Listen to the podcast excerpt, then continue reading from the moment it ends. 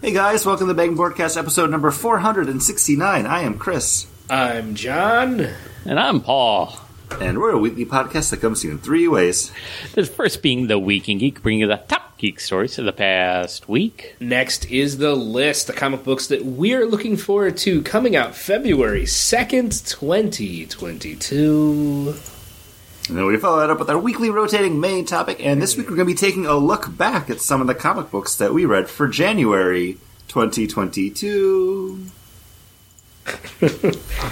Uh, but first, uh, we're going to have a beer. And Chris, you are drinking a beer that is not the same as Paul and I. So why don't you talk about your beer? Ah, yes, I am not drinking the same beer that you guys are drinking. Um, it's officially Orlando Beer Week down here in Orlando, Florida, and a lot of the craft breweries around the town are doing special releases. And the other night, I went to one of our favorite breweries, Ellipsis Brewing, uh, for their fourth anniversary party, where they had a bunch of new beers that they had just released uh, in cans, and they had also some special stuff available on tap. Um, so I picked up four four packs, and I'm going to be going through them tonight. All of these beers are Blizzard Entertainment themed, uh, and I'm going to be starting off with Tavern Brawl. Uh, Tavern Brawl, of course, one of the game modes that you can play in Hearthstone if you're Oh. uh, playing the Blizzard TCG game. Uh, and Tavern Brawl is a Mosaic Incognito and Mosaic hopped, double dry hopped New England IPA.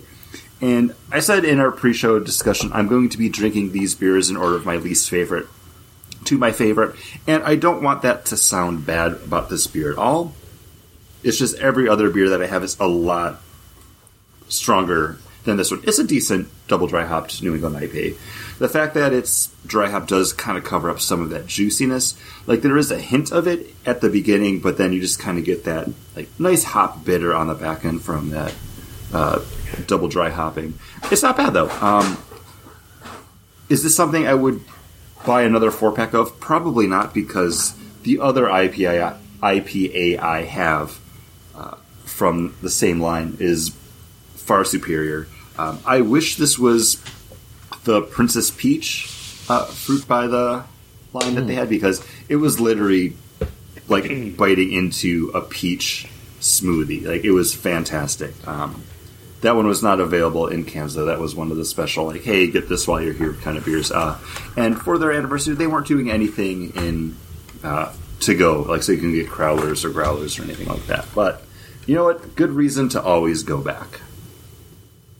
Yeah, absolutely. Uh, I I loved I think almost everything single beer I've had from them. So I can under, I can imagine that's going to be good drinkable IPA. even their IPAs, like my least favorite of the four beers that I got is still just a really good drinkable dry hopped uh, New England IPA. But what do you guys got?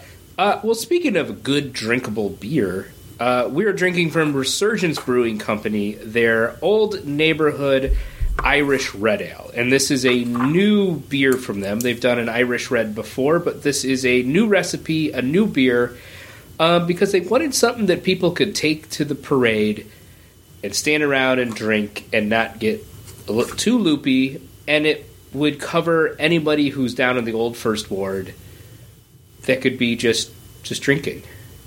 So, do they realize because they made a beer that's not going to get people too loopy, people are just going to be drinking more of it?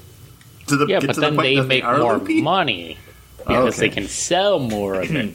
Uh, for those of you that don't know, St. Patrick's Day in Buffalo is bonkers. it's it's nuts. There's parades and drinking on pretty much every street. Uh, at that point, open container laws are thrown out the window. Uh, nobody Uh, and so- cares. And sometimes open containers are thrown at people or people in the parade Through the windows. through the windows. Um, but I actually really like this beer. It's just a nice, clean, easy drinking Irish red. Like it's not a big malt bomb. Like I like it's got a nice clean finish. I could sit and enjoy just drinking this beer anywhere. Yeah, I took. I tried to take a first sip of it to kind of get acclimated, and I took a first guzzle of it, and I'm like, "Wait a second, is this a lager? Nope. Oh, it's an Irish red. Are you? Am I sure it's not a lager? kind of tastes like a lager. It's It- just It's a very simple red ale. they're they're saying there's notes of uh, caramel and toffee and biscuit. I get a little biscuit, like the malty, you know, crisp. The Yeah, the the, the fresh malt is kind of biscuity, but I don't get caramel or toffee on it. I don't get those either. I get the biscuity. Um, this like I, the rep came in. He gave me a six pack, and I was kind of a long day. And I got home and I was like, you know what? We're having pizza. I'm gonna crack this open, and I drank it with my pizza, and I was like, match made in heaven. Yeah. This is great, and I, I, I it's not uh, below like your mind the greatest Irish red. It's just I just really like drinking this beer. It's just a good drinking beer. It's hard to drink slow. Oh yeah, It's it's a very crushable. It's five point two percent. And it's just like I, like I had to force myself not to get through it before the show started. Like Yeah, but you got a six been- pack. Go get another one.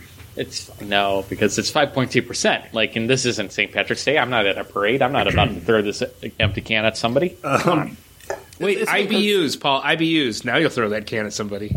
IBUs. I, I what? No, never. Um, I'm never. so I didn't- That's not even listed on the can because I'm I- smart enough not to do that bullshit. I almost uh, took a picture and put it in our group thread. Uh, last side talk before we get into the actual episode.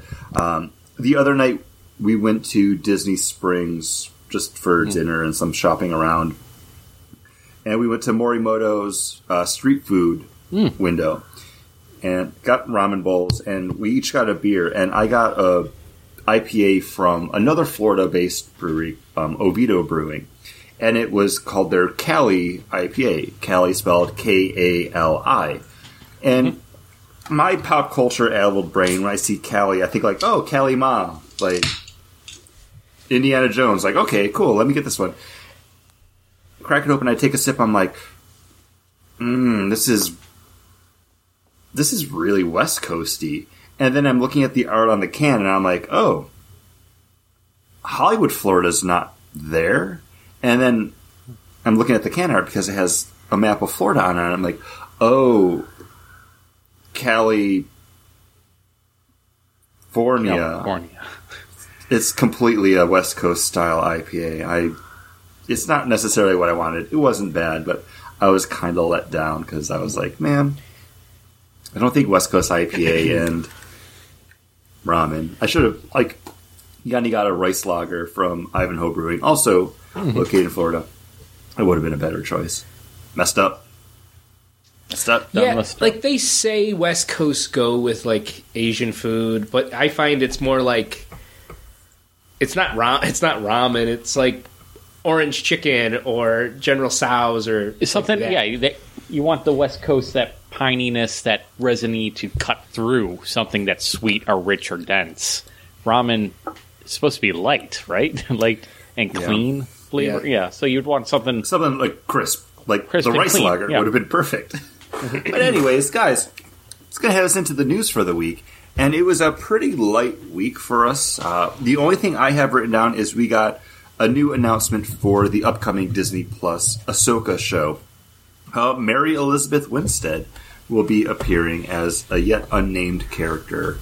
Um, Mary Elizabeth Winstead. You may know her as the Huntress from Birds of Prey. You may know her as Ramona Flowers from Scott Pilgrim uh, versus the World. Uh, she's fantastic. I'm glad she's kind of making her Star Wars debut. And it took reading this article for me to learn that she is actually dating Ewan McGregor. Yeah, they've You know- had they've had like a kid together. I didn't know that was a thing, so now I'm kind of like, oh, that's cool. I think they met on Fargo and he left his wife and children for her. Wow, Yeah. big, Um, big steps. Yeah. Uh, no, I like I like her as an actress. She did that movie Kate on Netflix, which was um, The assa- like the assassin one. yeah, it's kind of it's fun. It's it's um, not quite um, John Wick, but it's better than like uh, Atomic Blonde. yeah, Atomic Blonde, and then also they put out that um, Gunpowder Milkshake or whatever, which looked like it was going to be good, but it wasn't very good. But no, I like her. milkshake would be a beer I drink. right? And um, I mean, uh, I mean, they don't say exactly who she's going to play, but what kind of a character do you think she would come in as? Um, I don't know. I could see her being like a bounty hunter or someone on Tatooine, just based off of her playing uh, Huntress in Birds of Prey. I think she did really well with that role, even though it wasn't my Helena Bertinelli. Like, I think she did, she did well with it. Yeah, I could see her as like uh, like an inquisitor, Oh, that'd be cool, yeah. and then um, also like uh, it'd be cool if she was Doctor Aphra. Oh, I mean, we're we are starting to branch into those previously seen in the comics characters with Black Krrsantan and Book of Boba Fett. I think that would be really cool, actually. Um, John, you won me over with both of your picks, Doctor Aphra or Inquisitor, because I in the Rebels I really like the Inquisitors. Like I'm, I wish we got to see more of them, and I guess they do play a big role in the uh, Fallen Order game. I still haven't had a chance to play it. uh, talking about that Fallen Order game. Oh my what gosh, a that was- segue! That wasn't even done knowing what was going to happen. What a segue! Uh, this week we learned that uh, Lucas Entertainment or Lucas Games uh, is working with Respawn Studios, the uh, makers of Apex Legends and Titanfall, uh, to develop th- uh, three more Star Wars titles, Star Wars video game titles, including a sequel to Star Wars Fallen Order, which uh, had the uh, Second Sisters and third the Inquisitors in it, and also a little droid named BD uh, that everybody loved in that video game. That uh, spoiler alert for this newest episode of Book of Boba Fett, uh, chapter what? What chap? What chapter are we on? Chapter five. I think it's five. Five. I haven't watched it yet. Chapter five. BD appears. A BD droid appears in uh, in this episode, and Kate thought that droid was adorable. I'm like, he's from my video. He's from the video game. She's like, oh, really? Uh, they're also going to be working on a first-person shooter because that's what they're kind of known for with Titanfall. Ooh. And also, they're going to be working with uh, the spin-off studio from Ferox Games, or Firaxis, sorry, uh, to do a, a strategy game. Now, when you say strategy, you mean like turn based? Kind of Um, I'm stuff? guessing because Or, like- Firaxis, Firaxis Studios did um, they did a Alpha Centauri. I think they worked on some Civilization games back in the day. Maybe, maybe that was them. I know just Alpha Centauri was theirs, and, and XCOM was turn based last time I played it, which was forever ago. Um, so I'm I would be excited to see that strategy game come to fruition. And hopefully, this isn't just a bunch of announcements of Star Wars video games that then get canceled. I'm looking at you, that Boba Fett game. Level That- uh, twenty three or whatever it was called. yeah, 13, section, 13? Yeah, yeah, Yeah. section thirteen, thirteen. Yeah, Yeah, that could have been great. Paul, did you say Fallen Order two? Was that in Yep. the beginning? Okay, mm-hmm. good. Because I really enjoyed Fallen Order. I've thought about going back and replaying it, um, but I don't have any time to play video games. It's okay because you're reading too many comic books and drinking too many beers. That's right, Paul. I know we just did our reviews, but Paul and I have both opened our next beer. yep.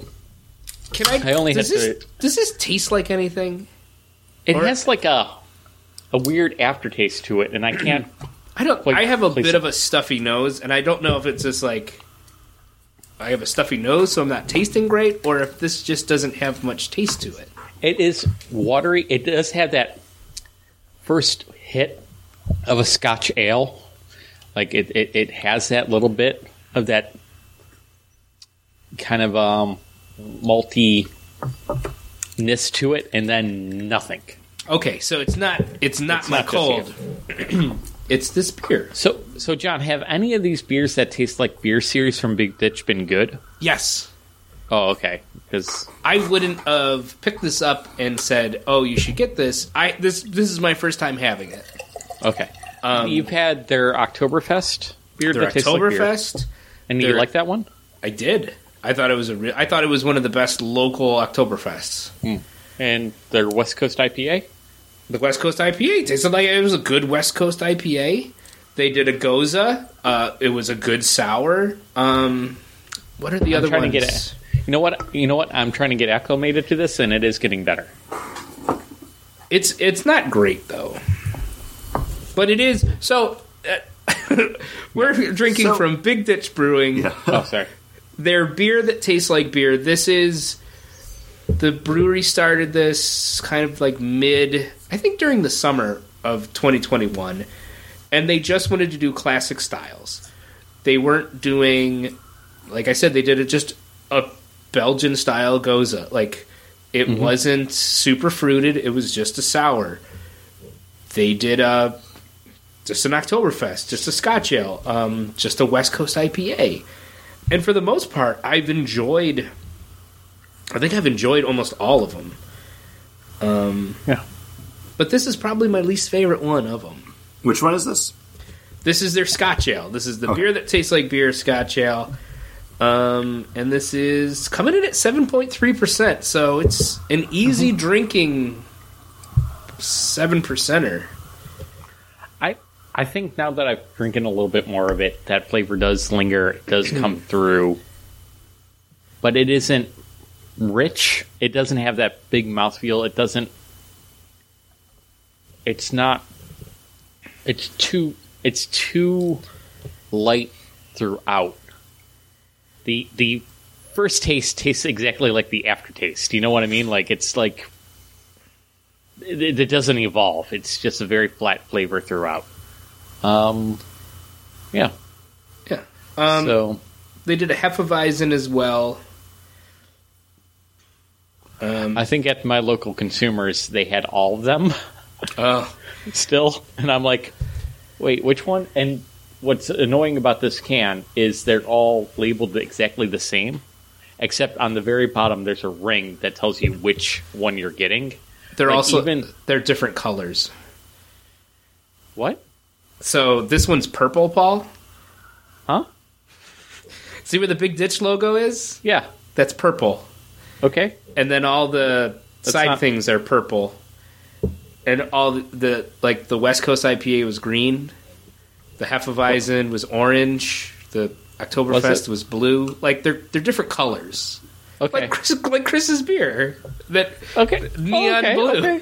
Yeah, it's Cool, It's cool, really blue. But but, But the it- only way to tell which one you're picking up is unless you knew which color was which before you showed up at the store, was this little band on the bottom. But when they're in a cooler, uh, it's covered the up. cooler that holds it blocks you from reading it. So you got to lift them up to see which one it is.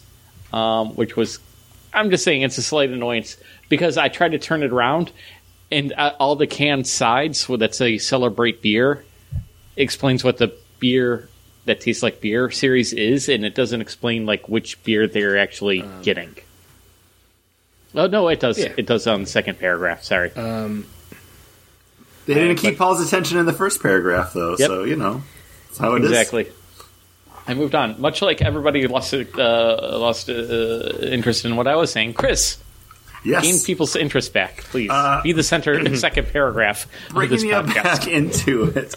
Uh, my next beer is actually an Imperial Berliner Weiss, and this is a candied blue raspberry marshmallow sour, uh, sitting at 7.2%. So a little bit bigger than most of the other Berliners that they put out at Ellipsis. But this is their Raz Rush.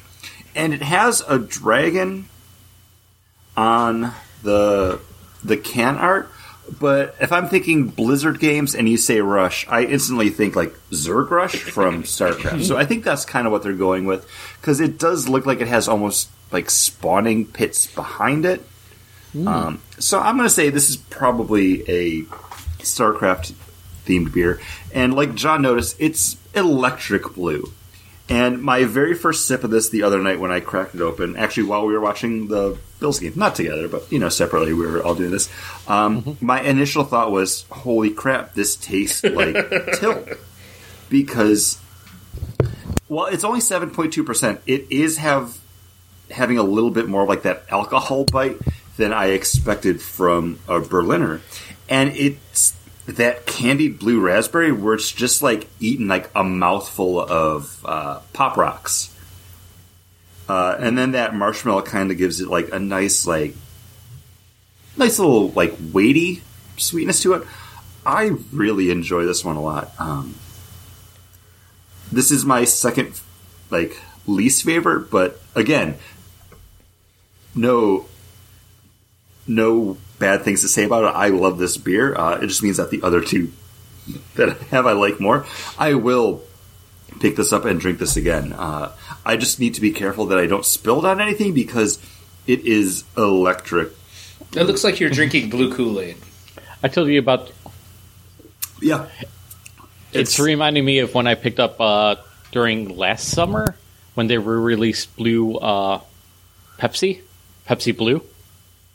I told you that story, right? Yeah. And I, I, I- poured it into a, a glass, and I had it sitting there while I was getting the rest of the dinner ready. And then when I lifted up the glass, there was a perfect ring of blue around where the glass was because the fizz. it didn't overflow, but just the effervescent fizz from that Just soda enough. left the blue stain on, on the countertop.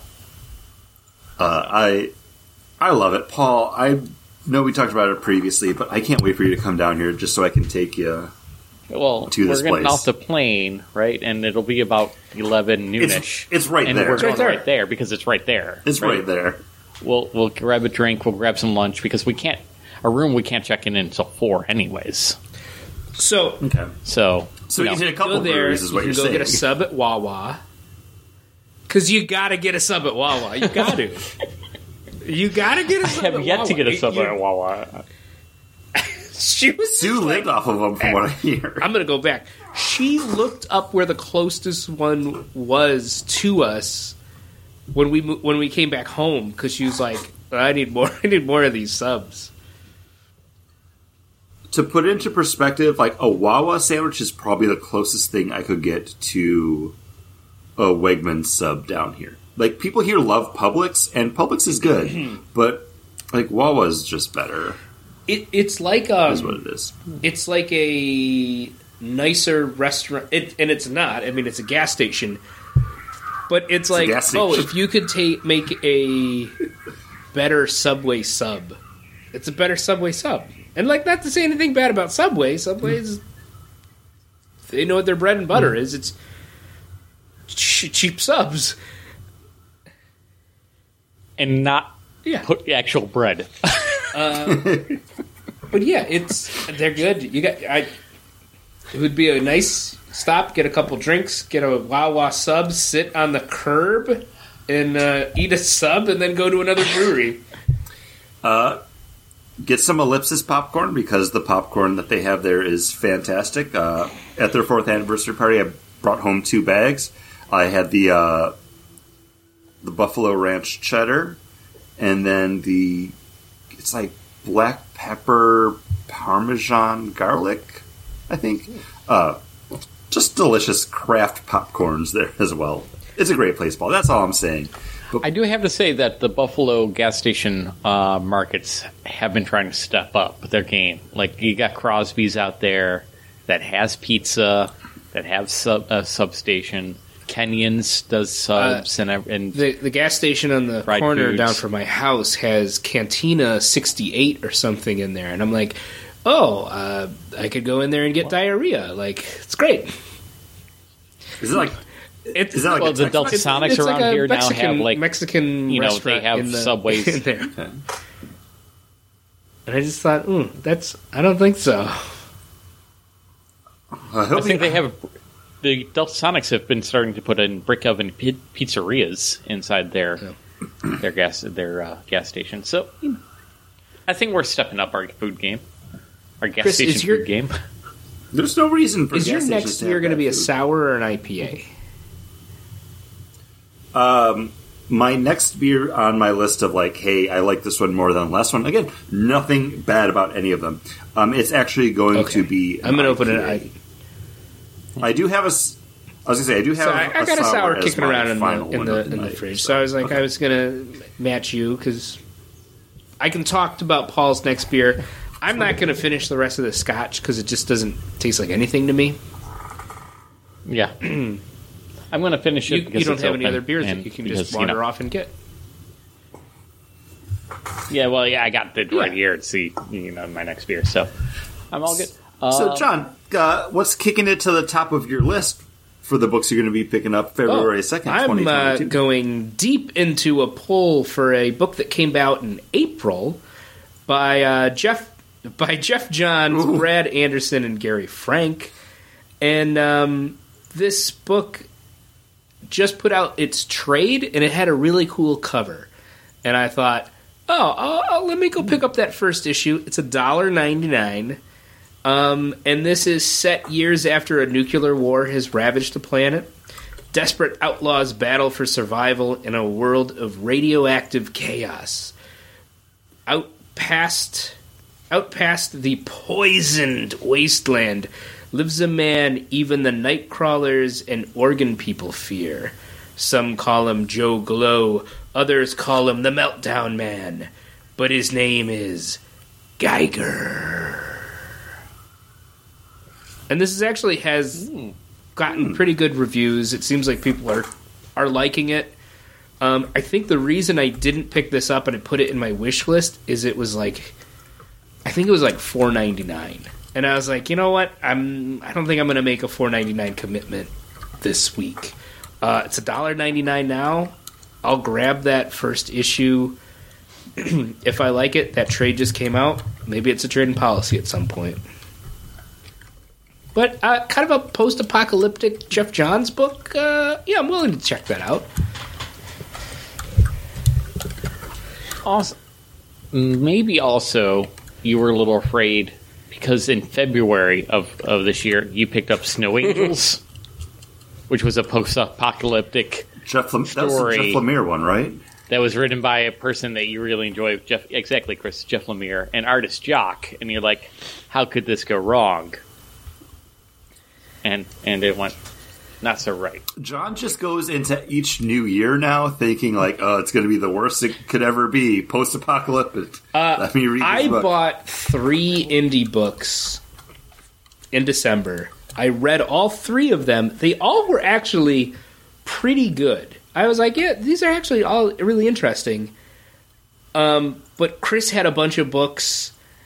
I had bought and added uh, the second Wolverine book, and I was like, ah, it's just too much. And then Chris dropped two of his, and I was like, it's just too late notice for me to add these. But the other yeah.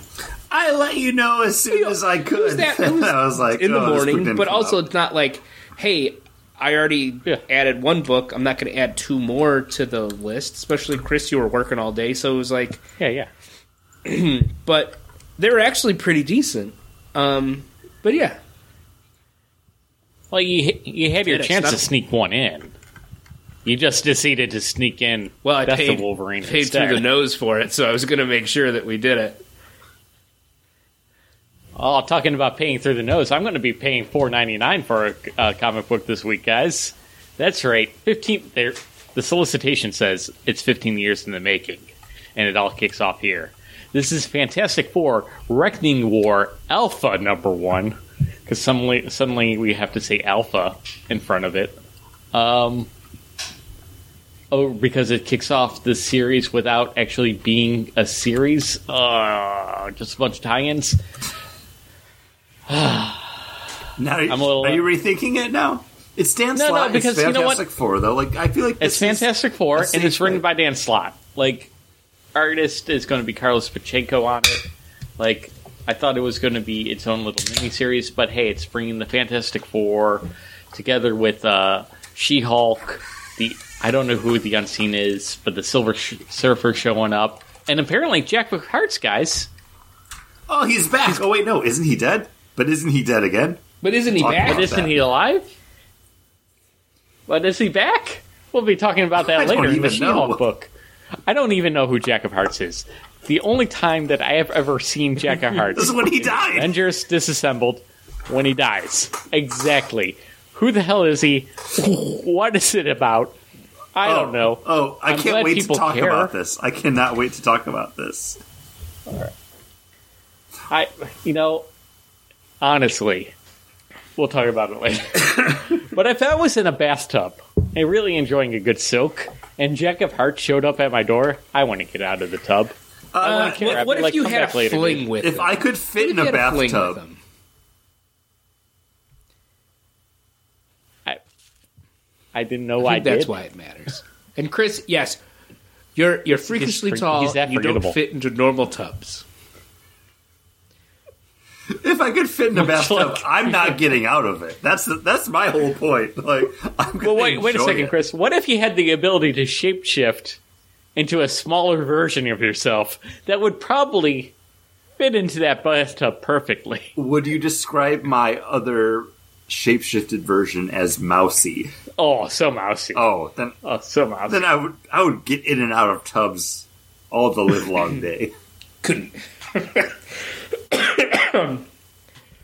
Okay, okay. We're getting into the main topic too soon. Uh, Chris, what's your book?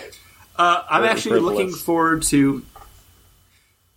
It's a weird book, and it's something that I didn't and am still on the fence of maybe don't want to pick up. Because I, I have no horse in this race. Um, it's Monkey Prince number one. It's a new hero in the DC universe in Gotham City. Uh, and this is. Paul just threw his arms up and shook his head like, what? Um, Gotham City. That yeah, because that place needs needs a- another hero. it needs another hero. That's not going to do anything.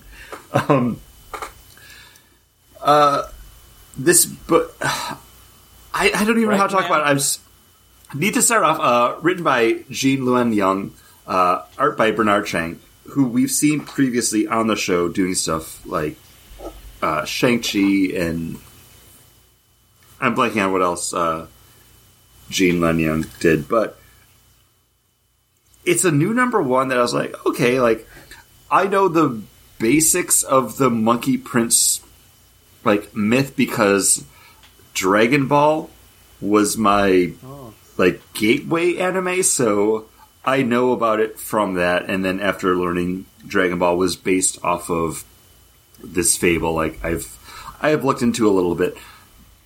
Uh, I I don't have a lot to say about this book, but it kind of caught my attention because it's a new superhero. It's a new number one. It's written by a writer that I do like what he does.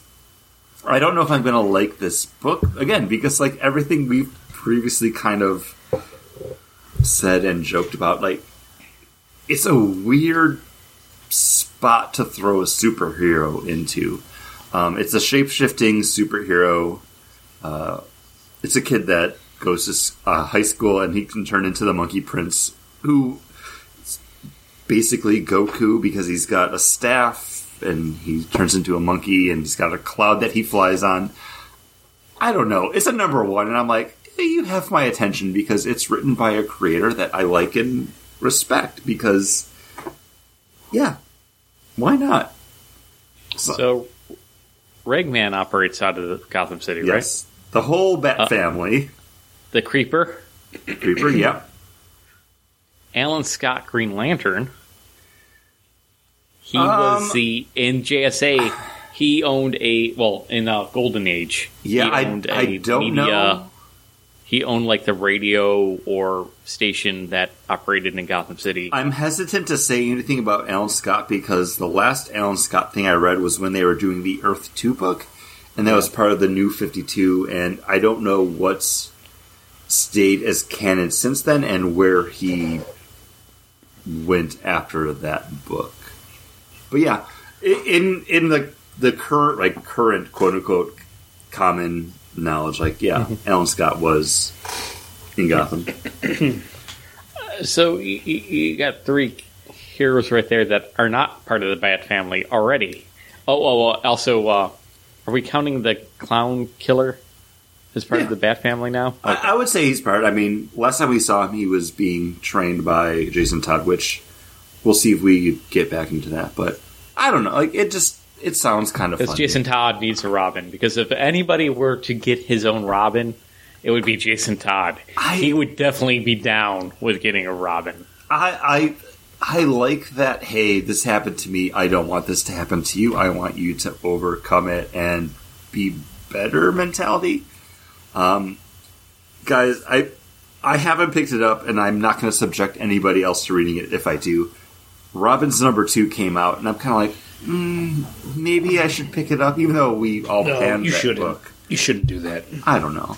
I, I, I shouldn't, but I, I saw it when I was buying comics like the other week, and I was like, mm, it's a light week for me. So I actually started to buy Yeah, some. that makes more issues, sense. but, That you should do know. that. That Robin book was garbage. I it, I didn't like it, but I'm still interested because I'm a Robin and Robin's fan. Like that's that's what drove me to that book. I'm like, oh shit, this book is But- made for me. Like it should have had like a a bubble on the cover that was like, hey, Chris, this book's made for you. Like No. No, it's bad. I know, I know. So that brings us to a dramatic reading from the Bagden Broadcast Star Wars The High Republic Eye of the Storm, Issue 1, page 27, panel 1. The Great Hall of the Nihil. My father, he's dead. Someone killed him. Sorry, kid. That's rough. Guess that makes you the eye. And that was a dramatic reading from Star Wars The High Republic Eye of the Storm, Issue 1, page 27, panel 1. I decided to do that reading as like a news serial. I got. So I hope you guys I definitely got it. I thought It- you were doing It was. uh Y sounds. It was pretty good. If somebody had read the book to me that way, I might have enjoyed it more. But it's only because I didn't know what the hell was Ooh. going on, who the characters were, or what kind of bullshit was happening. Let's not get into the uh, into the main topic until we're into the main topic. And first, we got to be talking about uh, my pick for this uh, for this look back. I thought we were doing beer. I'm opening another one. It's fine.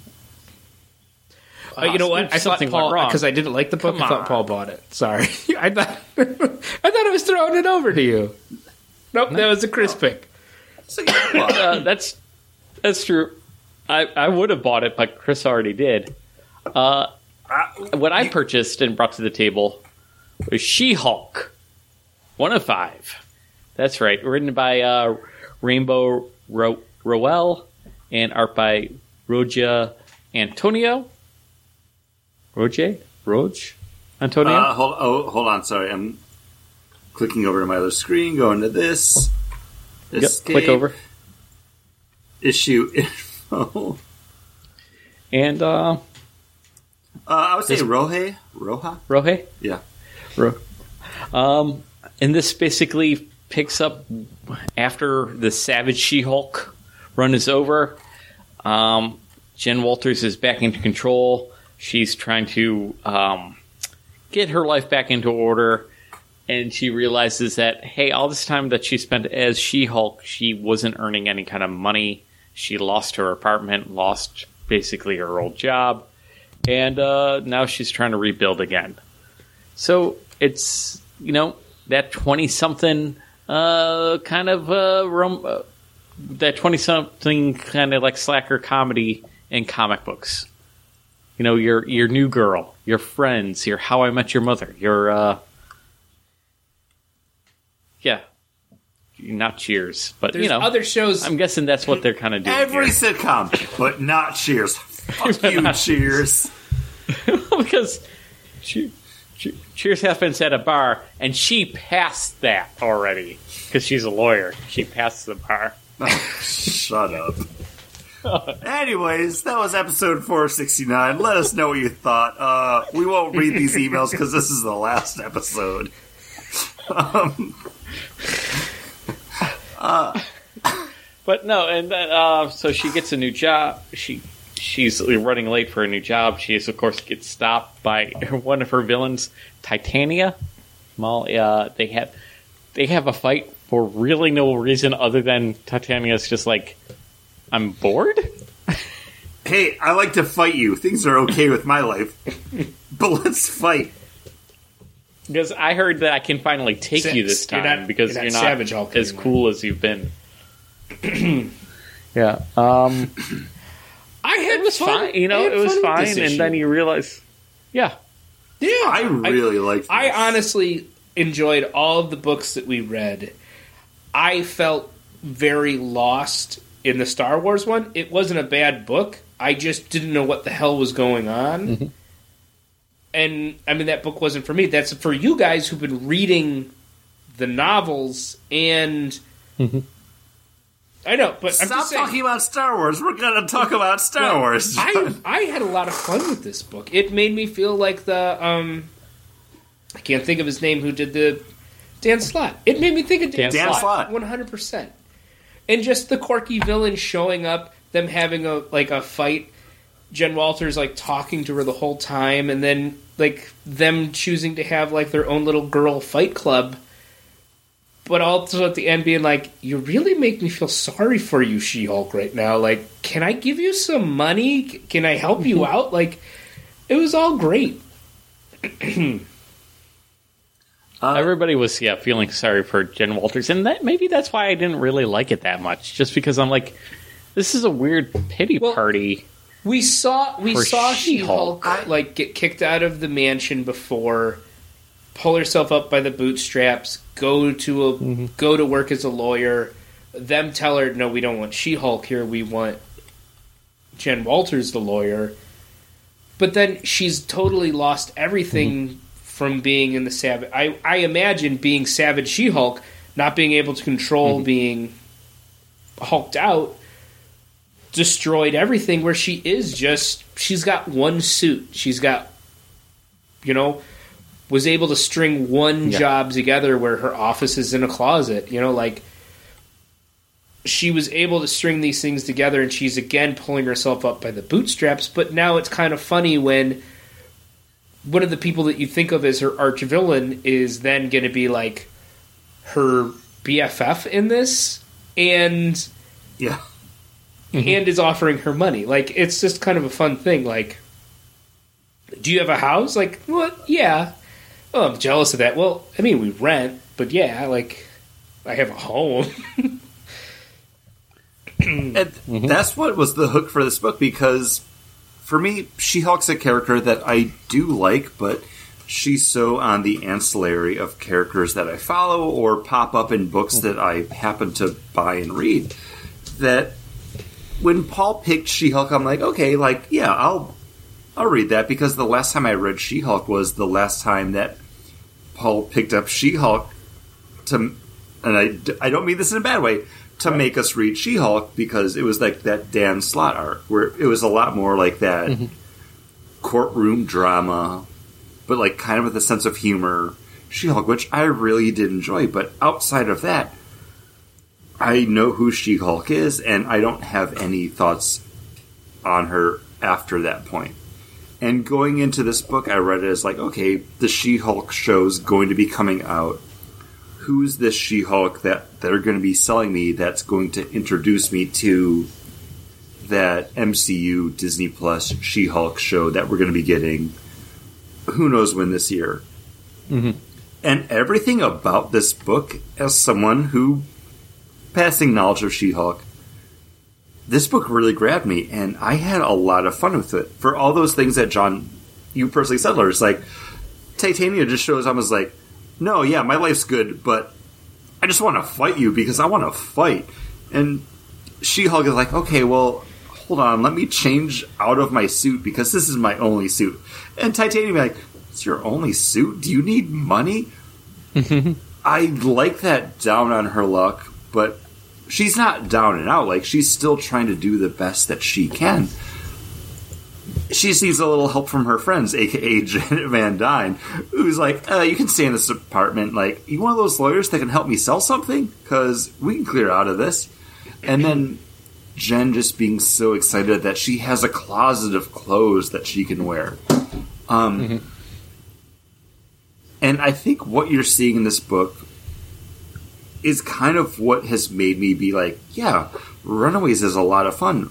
because Rainbow Rowell's writing Runaways as well, and it's those low key kind of fun character moments, but it's still people that shouldn't be having fun because things are just always going wrong for them, but you make do with what you got, and Mm-hmm. you make do with what you got. Like, hey, uh, all girl fight club, just you and me. I need to blow off steam. Let's do this. Like, I still have your business card. Like, I really enjoyed this book. And then at the end, uh, Jacka Hart shows up and dies in her apartment or passes out. Passes out, right? Yeah, it has to be. It has to be because he's going to be don't- appearing in uh, Fantastic Four next week. Yeah. Mm-hmm. So it says Jack Jonathan Hart, Jack of Hearts, formerly dead. That's the only tag we Yeah, get. but he's formerly dead in the past. And- I think and then he that's messed why up- half of him is blue, right? I think he's been. I, think that's, I think he's been dead. Well, for isn't like that 30 his character? years, right? It's it's not that long since we got disassembled, but I feel like him walking in, like struggling to like stay up, is basically the same. The last time we saw him like walk into Avengers Mansion, and when I say we, I mean mm-hmm. us as like a triumvirate, because I don't know if he's appeared in anything else since disassembled, but like him kind of struggling in having been killed I, I don't know this character besides like John. Again, you said like yeah, he died and disassembled. That was like that big quote unquote character loss from that. Has he been back in something? Oh. Do I care? No, but I like enough of this book that if Paul, you picked up number two, or uh, down the road you buy like the trade, I'm going to read this because I really love this take on Jen Walters. And again, I can't read this in a vacuum. I'm reading this as like, hey, I have a She Hulk show coming up. I want this to be that version of She Hulk that we get. I keep on forgetting about the She-Hulk show coming out, and I don't know what it was about this book, but I was just like, I, I read it and it was okay, it was fun, but I didn't. It just didn't hook me. I'm like, everything felt a little weird and just. It felt Disassembled? goofy. No, well, yeah, uh, nice. Uh, no, it felt goofy for goofiness' sake. Like, oh, we're gonna throw Titania in into the dumpster. We're gonna have her turn into She-Hulk while trying on floppy hats. Yeah, but that and she's Well, gonna that- be She-Hulk while I- she's in the I like that because all those clothes were bought by her when she was She Hulk. Like she was just like, Yeah. "Hey, I'm big, I'm green, I'm a lawyer." Like I- I like that moment. Where it's like, yeah, I can, I can wear these clothes because a couple pages before that we had just like, yeah, I can't shop a lot of places. I'm Jen Walters. Like people don't make clothes for She Hulk. I, I liked that. And then the one suit that, that she was so protective of, because she she's just rips because she's got a closet like, full of she clothes now. She doesn't care. But that floppy hat Yeah, on yeah. her is like one of those She-Hulk like images. Like you'd always see her like dressed up, carrying all the the bags, and she'd have one of those big hats on, like like uh, Pretty Woman esque Hmm. things that they did in the the '90s to, Mm-hmm. to She-Hulk. Like Here you go. Uh, spoilers, guys. That's actually the episode artwork. Because I, I do makes that sense. while we're talking about stuff. I literally just sent it to you because I had already edited it together because I'm like, yeah, this is a good panel. um, I, I I love the book. Uh, I thought it was great. I'm down for number two. Paul, everything that you normally pick and love that we dislike, the opposite has finally happened. You pick something that you're well- like, meh, I don't know. And John and I are like, yeah, we like Yeah, this. I, I'm kind of I'm middling. I want to be middling on this. I don't. I didn't dislike it. It was fun, but I felt it was like it was almost like the Ghostbusters reboot. You know, movie where everybody was just over the top and goofy for goofiness sake. Like I feel everybody in this episode in this issue is very arch. See- you know, the boss. Don't thank me. I, see, for this I job. didn't have as much of a problem with it Just, in you know- this book as I did with um, Hawkeye. the one that we just read, what last month, where that stuff seemed so forced. This stuff to me didn't feel forced. It just felt like, okay, she's got the big tough boss lawyer. The only reason I'm hiring you is because I don't want to have to compete with you in the courtroom. Like, Okay, I think I got it now. I think I, because I was such a big fan of this Dan Slott stuff, it's harkening t- to it, but it's not it. So maybe I'm kind of like it's that um like uncanny valley. It's that it's close to it. It might be, and it might just be, it might get to be, and it might be just as good, if not better, than Dan Slott. But since I'm not used to it yet, I'm kind of pushing. The, I'm seeing a gap there. See, And I the, might be the thing I have to say is the Dan Slott is the only thing of She Hulk I've ever read, loved, and continued to read. But that was 12 years ago.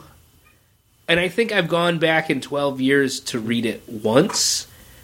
But I know that I love it.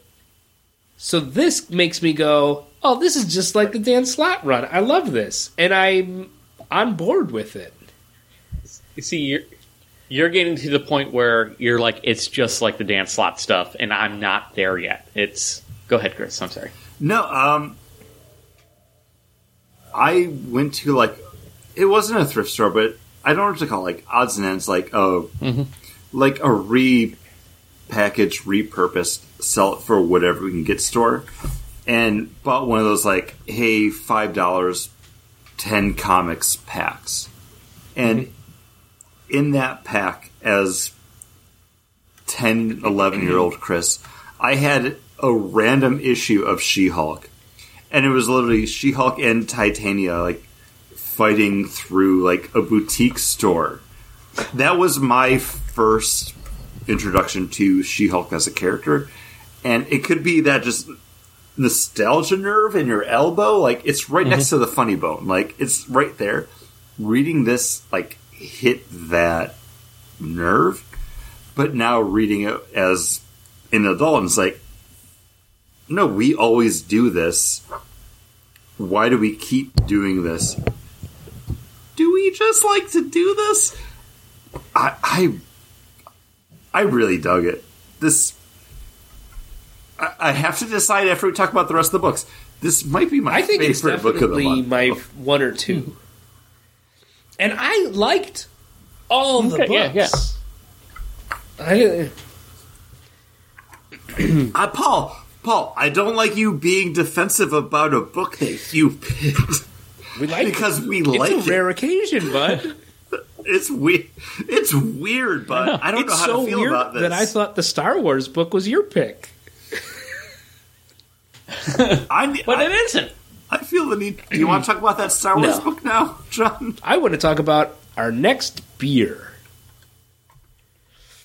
Uh, and Let me go And, last. I uh, haven't opened I- up my. I, I, as I said earlier, like uh, the Irish Red I was having, um, the rep came in and gave that to me. But I also make friends that go, "Hey, I went to some cool breweries and I have uh, a four pack I brought back, and uh, here it's a mixed four pack of my four favorite beers from that place."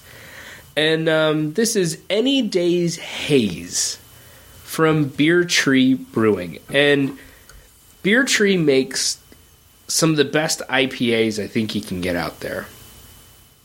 And this is a 6.3 hazy IPA. It's pithy grapefruit, juicy. Um, it's hazy, but it's like a thin hazy. You you hold it up to the light, you could kind of see through it. Um, it's really nice, super easy drinking. Um, and yeah, I just it, it's a it's a it's a really nice it's a really nice beer. It's not the best hazy IPA I've had, but it's upper upper middle. Like you know, it's if fifty if fifty percent is the middle, this guy's like seventy. It, it's pretty high. It's not a seventy five percent. You know, there's definitely better beers, but it's good. I like it. And uh, it was a nice gift from uh, someone who went to the brewery and said, I should give one of these to John. I don't, I'm very likable. People like me. I'm a nice guy. No? Uh, oh, you. Chris has seen me at my worst. Are you talking about the time that you were like drunk on the front lawn, like crawling, like I can't reach the no, I just meant like b- being awful as a human being. Oh. Uh, s- di- we're different people. You saying at my worst, and my instant thought was like, you being drunk front lawn. I'm climbing a tree, and you're like, I'm, I'm drunk. I can't reach the door. Like, well, you could literally just stand up, but like you were just being like, I, I'm gonna crawl. Uh, I also said, leave handle." me here, and nuzzled my face in the grass and said it was so cool. Like, again, It was again, it was comfortable outside that evening. It's kind of it's kind of cute. It was kind of cute. It's fun. we have fun times. Uh, Paul, what, what's what's your next beer? My next beer is a beer that John talked about earlier Actually, I uh, in a did I? previous I never had it on the and show. This is Founders. This is something I sent to you guys and just told you about. I haven't Could've seen it yet. Could have sworn you had it. I'm sorry, uh, but okay. Then we're talking. We're either talking about this on the podcast The for the first second time. time. or the first time. So get ready. It feels like the very first time. Uh, Founders All Day Haze. This is uh, their session hazy IPA. It comes in a 15 pack for Seven, 17 19.99, right? Like I I sell it for seventeen $17.99? ninety Oh. I don't know what you paid for it. I might have gotten it at a tops and for 19.99. I don't remember. Uh, but uh, this is I can't find. I think it's 4.9 alcohol by volume. I can't. Don't quote me on that. I'm having a hard time reading it because it's an all what, green No, it's can, an right? Orange. Um, so Hold it up, Chris. is Paul. it orange? Okay. Well, well, you just showed us the Oh, UPC. You're way too close. well, I don't know. I'm getting a lot of glare It's a- myself. it's orange. it's in an real orange life, can. and you guys are getting a lot of glare. Okay, orangey can't. But yeah, so the contrast isn't high enough for me to really be able to read it. Um, but it's it knocks all day IPA out of the water. If you're going to buy, I haven't had the all day uh, vacay series that they put out uh, before this one. But all I know is if I see all day haze versus all day IPA, I'm picking up all day haze. It's just a bigger, more full, more flavorful version of all day IPA. It's it's delicious. It's fun to drink. It's easy go. It's still under five percent. 4.9%. easy going. Um, awesome. Um, I picked up a 15 pack of this on last, basically last week, like seven, eight days ago, or six days ago. Sorry, math is hard right now. Um, and this is my very last can of it. Granted, there was a family party and other people came over and drank a few, but this is like going to be my perfect fridge filler from now on. It's like, oh, we got a party coming up. People will want to, drink. boom, all day haze, all day haze. Going out disc golfing. What should I bring? Ah, we'll bring a few all day haze. Affor- very affordable for, for at that price point for how good of a beer it is. It's it's my new I think they're also selling four pack Is- tall boys for eight ninety nine. That's a disc golfing day right there. Four pack tall boys for nine bucks.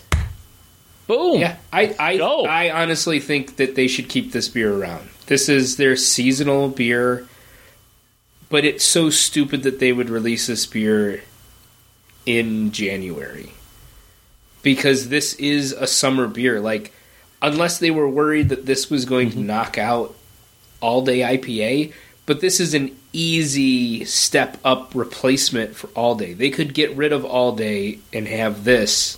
Mm-hmm. It's still got a little mm. bit of pininess to it, but it has a richness and a more fullness to it. It's not. It's not. Um. So I would get, and then the aftertaste is more of a grapefruity. Mm-hmm. Kind of flavor, grapefruit bitterness at the end, a piney up front, grapefruit finish.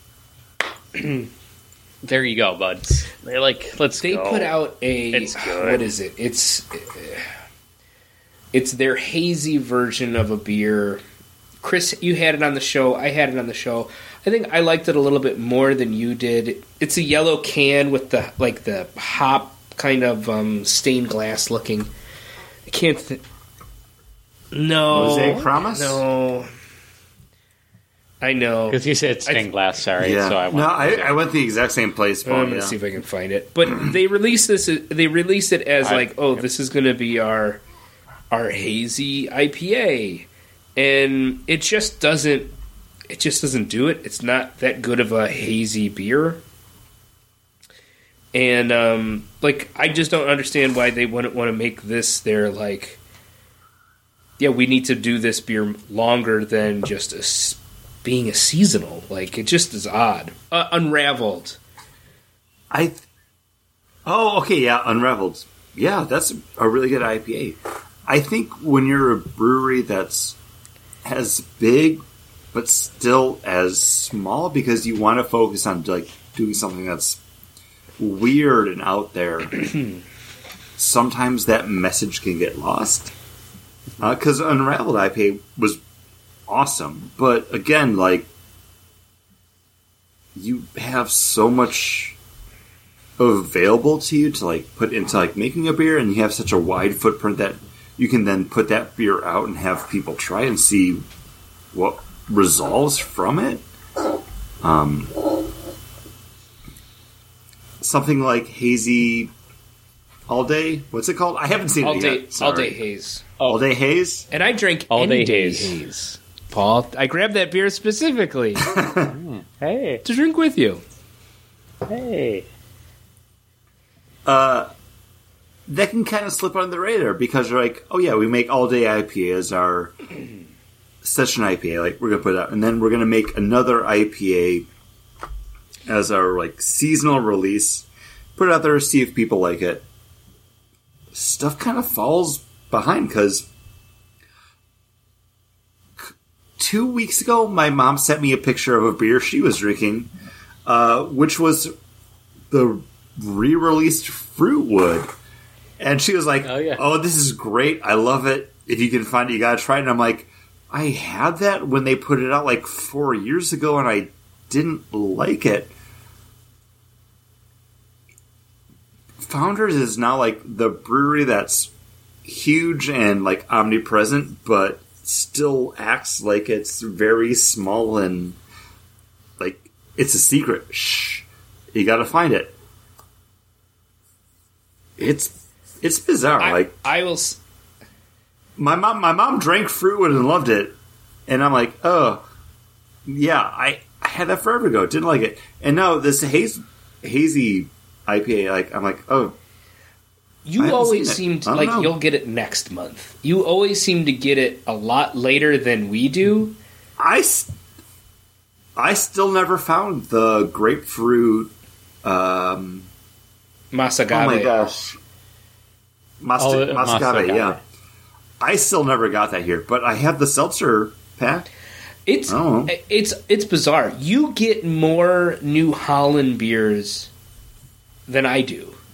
I don't get anything. I get Dragon's Milk, and I'm I'm four hours away from New Bel- like from the brewery. Like, I oh yeah, Not right now because you get, can't drive I'm to still Canada no right matter. Oh, Oh yeah, oh, so like yeah, eleven yeah. hours. Going Still not Gra- that bad. It's not a lot closer than Chris is.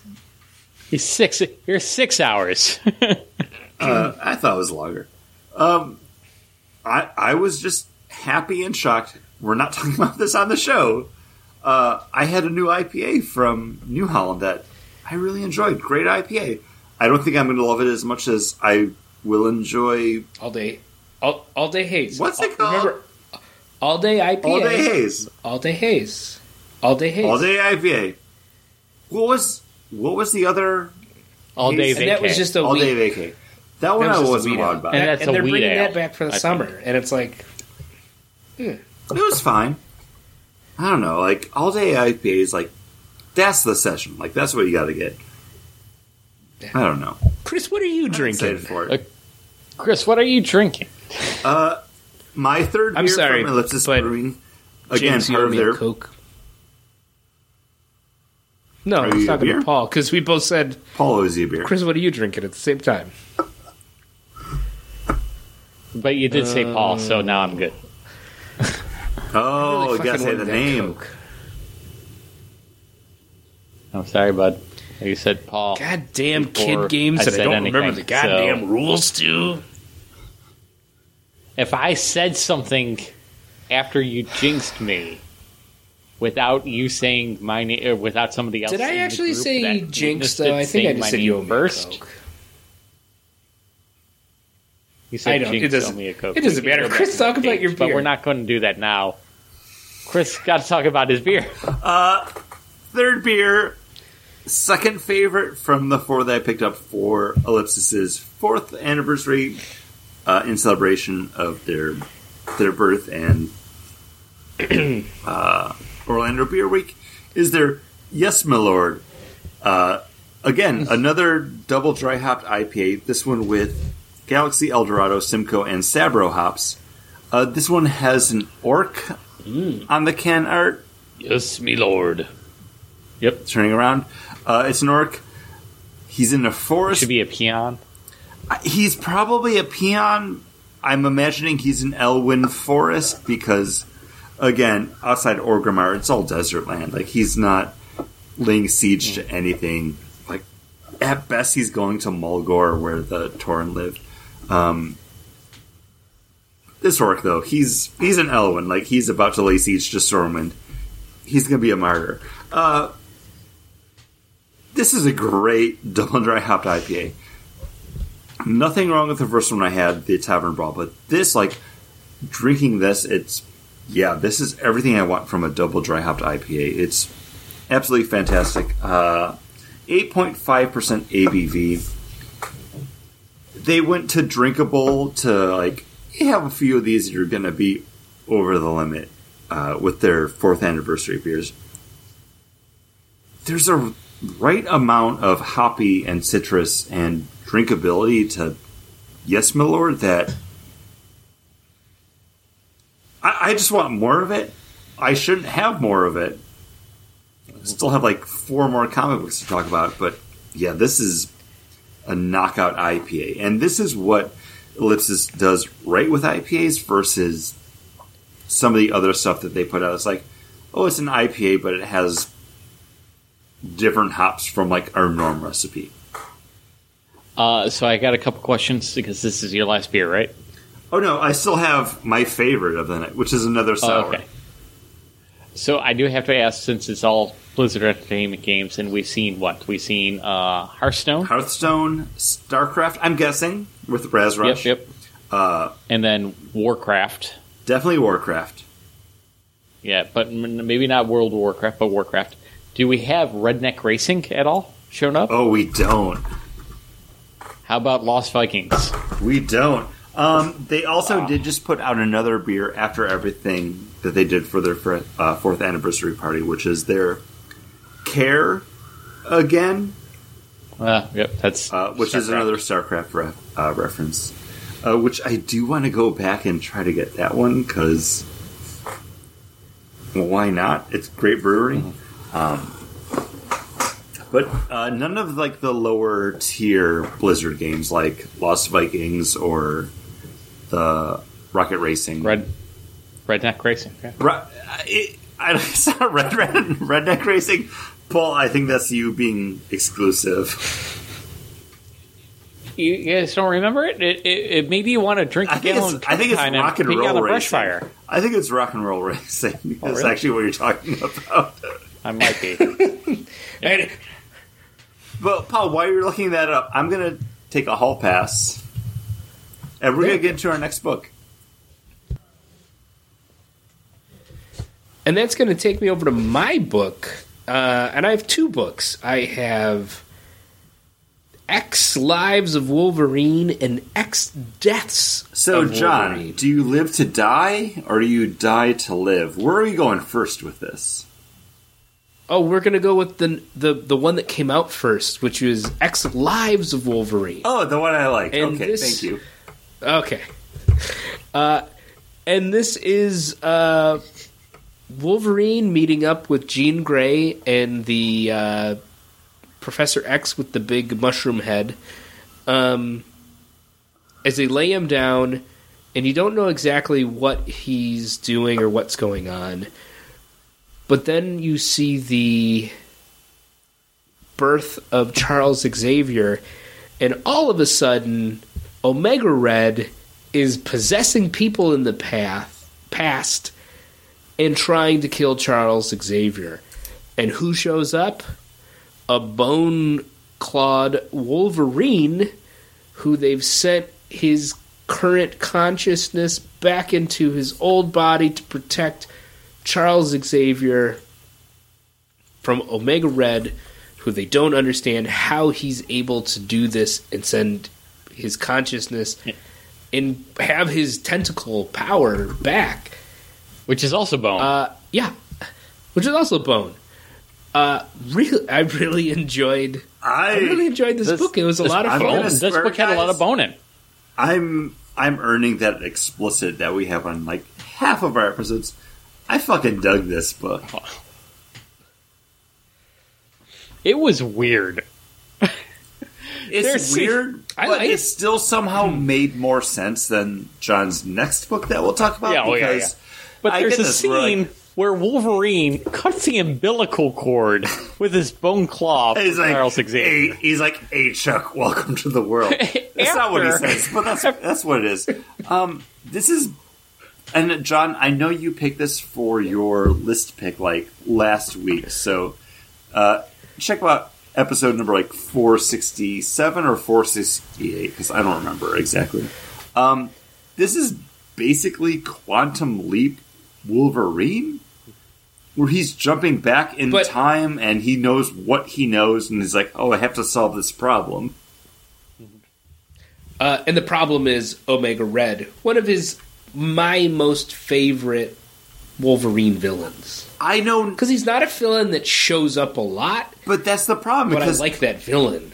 coming into this book, like I realized I know nothing about Omega Red outside of like seeing his action figure at KB Toys and being like, "Oh, I don't want Omega Red. I want, I want Sabretooth." I would. I picked. Oh, Ro- see, I got the oh, I picked Omega Red I got in the like Omega the Red. like Children of the Atom video game fighting game more so than like Sabretooth. Because you know that range power. I know I played the game. I do not remember it though, but. It was Street Also, I Fighter, talk- but X Men characters. Also, uh, well, I know, I Paul, I know that, but I don't remember. Yeah, remember. but the listeners Omega might Red. not. listeners are young. Okay, they I can't thought- even drink yet. Uh, and- uh, written by Benjamin Percy, art by Joshua Cassara. Um, and like the, if this book said Wolverine going through the past to fight Omega Red to protect X Men history, I would have been even more down for this book because I was like, yeah, I'm, I'm down for that. The fact that it was kind of a surprise for me that that's what this book was about, I it was like, oh yeah, and that's why I was like, well, I kind of need it. I kind of have to pick up uh, X Deaths, right? Because it's the it's the continue it's it's sold as the continuation of this book. You need to read this to then read two of X Spoilers, but X Deaths Uh, is not d- because you don't. coming up. Like you kind of get a teaser for what might now be the X Lives of Wolverine number two, where it's focusing on him doing a mission with Maverick and Sabretooth that they're jumping into. Again, jumping, quantum leaping it. Um, John, I Mm-hmm. Uh, I loved this X- book. I, I did too. I thought it was great. That's why I picked up uh, X Deaths because I was like, okay, I, it, if I want to continue this because I liked it so much, I need to get this book. And X Deaths number one, also written by Benjamin Percy, art by uh, Federico Valentini, is not a Wolverine because book. it's a And they- Moira MacTaggert Mystique Black Tom book. Yeah. Uh, with a uh, what's his name? Cipher Wolverine that you see at the tail end of it. So X Deaths, yeah, the complete opposite book, and it doesn't give you anything in the solicitations to make you think that Wolverine is not going to appear twice in the shadows in this book, and it's going to be a Maureen MacTaggert book. I still enjoyed this. I had fun with it. Mm. It's not. It's nowhere near as good as X Lives. I, I have a big difference between these books because I really enjoyed X Lives, but then X Deaths, like it's Moira MacTaggert. It's her on the run from the CIA and um, Mystique. Mystique. Well, there's some type of conspiracy And with Destiny. the X Men. But then C story with like Black Tom be like, uh, my drink's moving. Can I get another one? I don't even know where that's going to wind. Up. I don't up think you're going, going to see him again.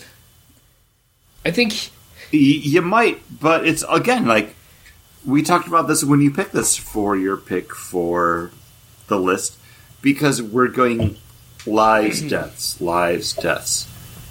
All these two issues, I think Lives is like the book that I expected it to be because X Lives has nothing to do with Wolverine until like the very end of it, where you have like a weird sci-fi glowy claws Wolverine being like an antagonist. And it took me like getting halfway through this book to be like, okay, it's Moira MacTaggert on the run. It's kind of a cool story, but that's not what I want out of a book called The X or Ten Lives of Wolverine. the 10 deaths of Wolverine, at Deaths, every yeah. turn, I was thinking that Wolverine was going to show up and be like, come with me if you want to live.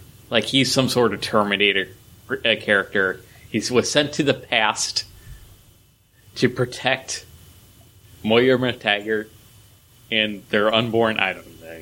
The, the, the, the, tra- the trail that leads Cold I, I can't tell you what death is about versus Yeah. Lives. Uh, but that doesn't happen. And then when we finally do get Wolverine, you guys are saying it's Cipher, and I'm like, oh right, that weird thing that we read back with the the the the, the, the cyborg I, I Wolverine. with the cyborg baby character thing. Uh, well, the, no, there's the, I do think we need to talk about both these issues together. So I'm glad we kind of jumped. The only thing I really liked about Deaths was like, like weird Valkyrie showing up, oh yeah, and I guess that's going to become something that's important going on. Where it's like, no, hey, Moira MacTaggert, you're dealing with cancer. Hey, I am Jane Foster. Here's who I am on my journey dealing with that. she dealt with It- di- dying from cancer, and she did die, and she became a Valkyrie, and then came, It- you know was blessed to come back to life. It doesn't feel like a Wolverine book, though. no, there's I, it's called like X or 10 mm-hmm. Deaths of Wolverine. at some point if they explained it. 10 lives of Wolverine, X lives of Wolverine, you automatically see that you are going to pop between different times in Wolverine's history where he's current consciousness goes into the past and he's got a quantum leap esque mission to do. Or, Or- Terminator. Yeah.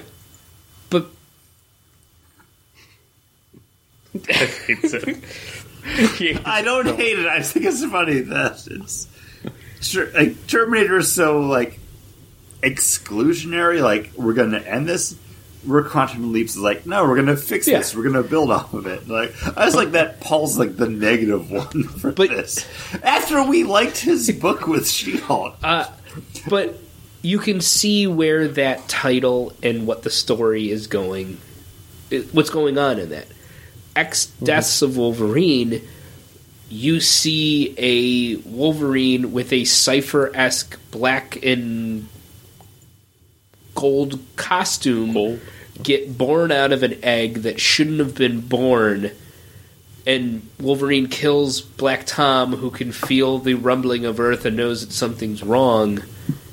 For him then to go in and look like he was about to assassinate Jean Grey, Wolverine, and Professor X, and then he runs off into the woods. Like that is at the tail end of this Mag uh, uh, story.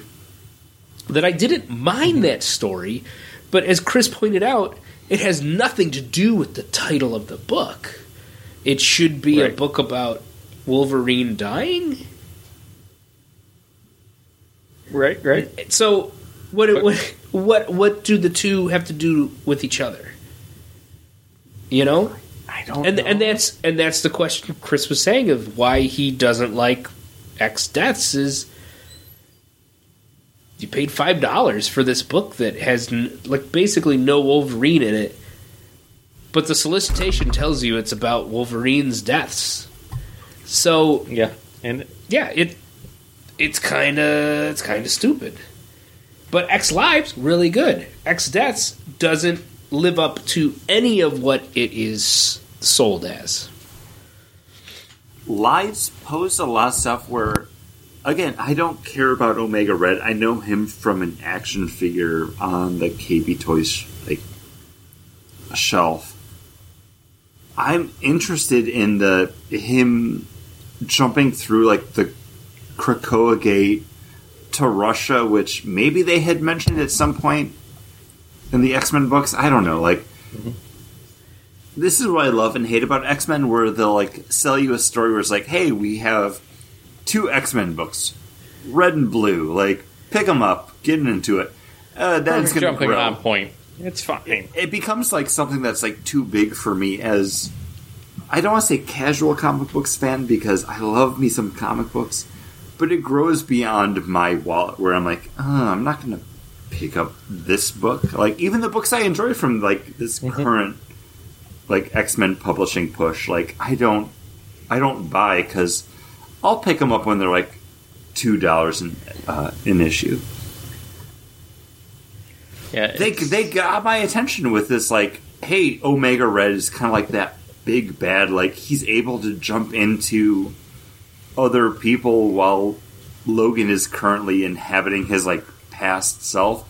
That's a really cool like hook for these. Like, yeah, Wolverine just saved Professor Xavier at his birth.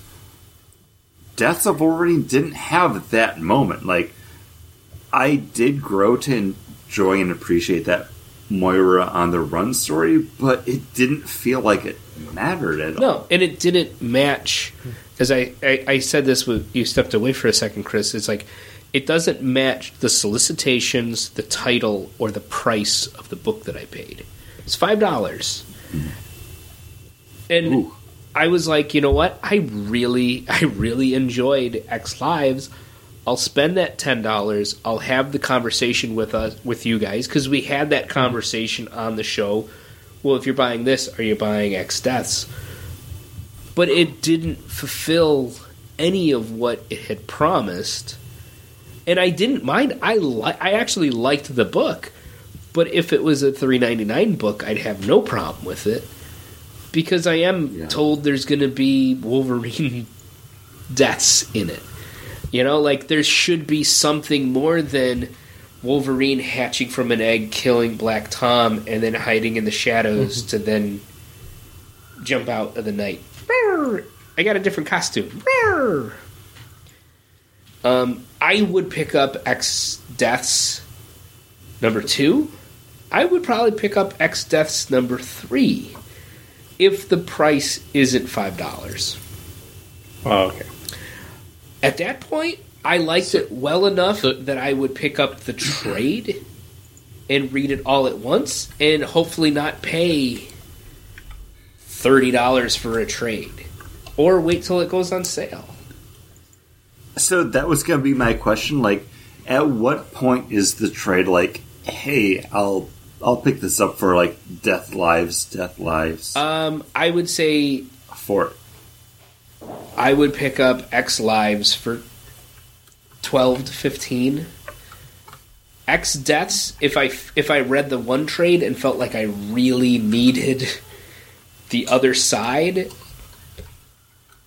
seven to ten bucks for that trade. Like I didn't mind the the the I didn't I didn't mind the story in X Deaths. It just wasn't what was promised me. So if they release a trade together, twenty four dollars is your I guess breakpoint. so. I would love. I would pay. uh, I would love to pay a lot. seems I would love to pay a lot less than that. Yeah, but you said like what twelve to fourteen Yeah, I, for yeah. X I mean, Lives, if you, you and then up to ten dollars for X Deaths. So twenty four I would don't, be man. that. I don't know. I think the only thing I've ever paid that much money for a trade is like an omnibus. You know, like Well, you're going to get ten issues. where's my? I got Right. like a beautiful. Uh, I don't know where I put it. I got a beautiful uh, Sixth Gun omnibus that comes in a coffin that you flip open, and it looks like the main the the main antagonist has dug his nails through the uh, through the coffin, and you know it's it's beautiful, it's cool. I'd spend money on. I'd spend over twenty bucks on that. This Wolverine trade? No, thank you. Like yeah, when you're like, oh, you pay fifteen and seven, you put them together, it's it's twenty four bucks, but no. This story, I mean, it's just a fucking comic book story that doesn't it doesn't mean anything. It doesn't hold any weight next in in two months from now. So, so you're hoping if they release a trade, it's they separate the two that they're not combined. if you don't need it to dr- read them that way, which obviously you do not. well, they should do good change all that. Who knows? But they they want that. Yeah, though. they tricked me into they tricked they're they're they, selling. they that got me way. out, they got me ten they got ten dollars out of me. They tricked me into ten dollars.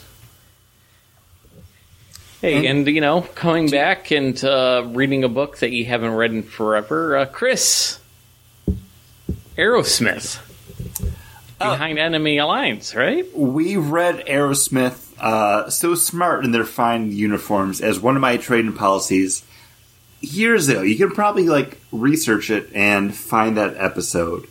Um, this was put out as part of the DC uh, Wildstorm cliffhanger line.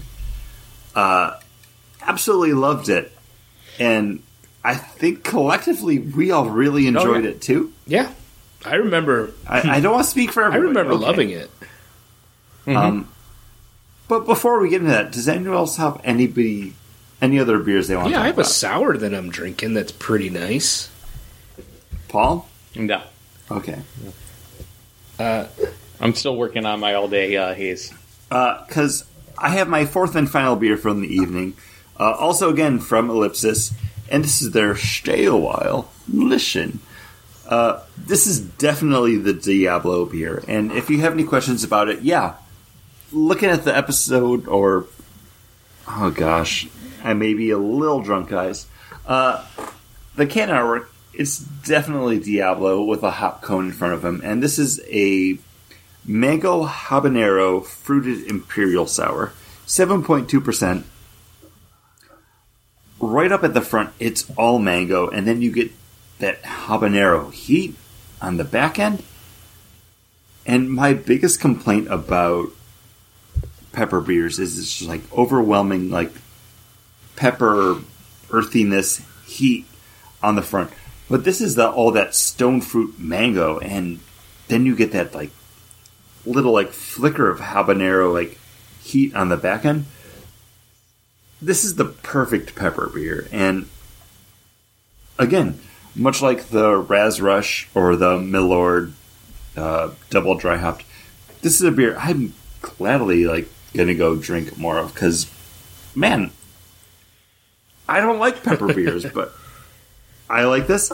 Also, I don't like mango unless it's in something like a beer or a Snapple. This hits that note though. It's it's absolutely perfect. Uh, favorite beer, not just because Diablo is one of my favorite video game franchises of all time, but that helps. Sorry. I felt that sneeze coming and I was trying to stifle it. Could not. Guys, it's a Diablo beer. That's really good. No, I'm I love it. I'm super I'm super psyched for it. Um, yeah, I'm uh, having uh, another beer from Beer Tree. This is Virtuosity. This is a blueberry, Chilean blackberry, raspberry, triple berry cream fruited sour, coming in at eight percent. Drinks like juice. Um, pours this beautiful purple, deep purple hue. Almost, I guess you could call that a maroon. Um, So, yeah.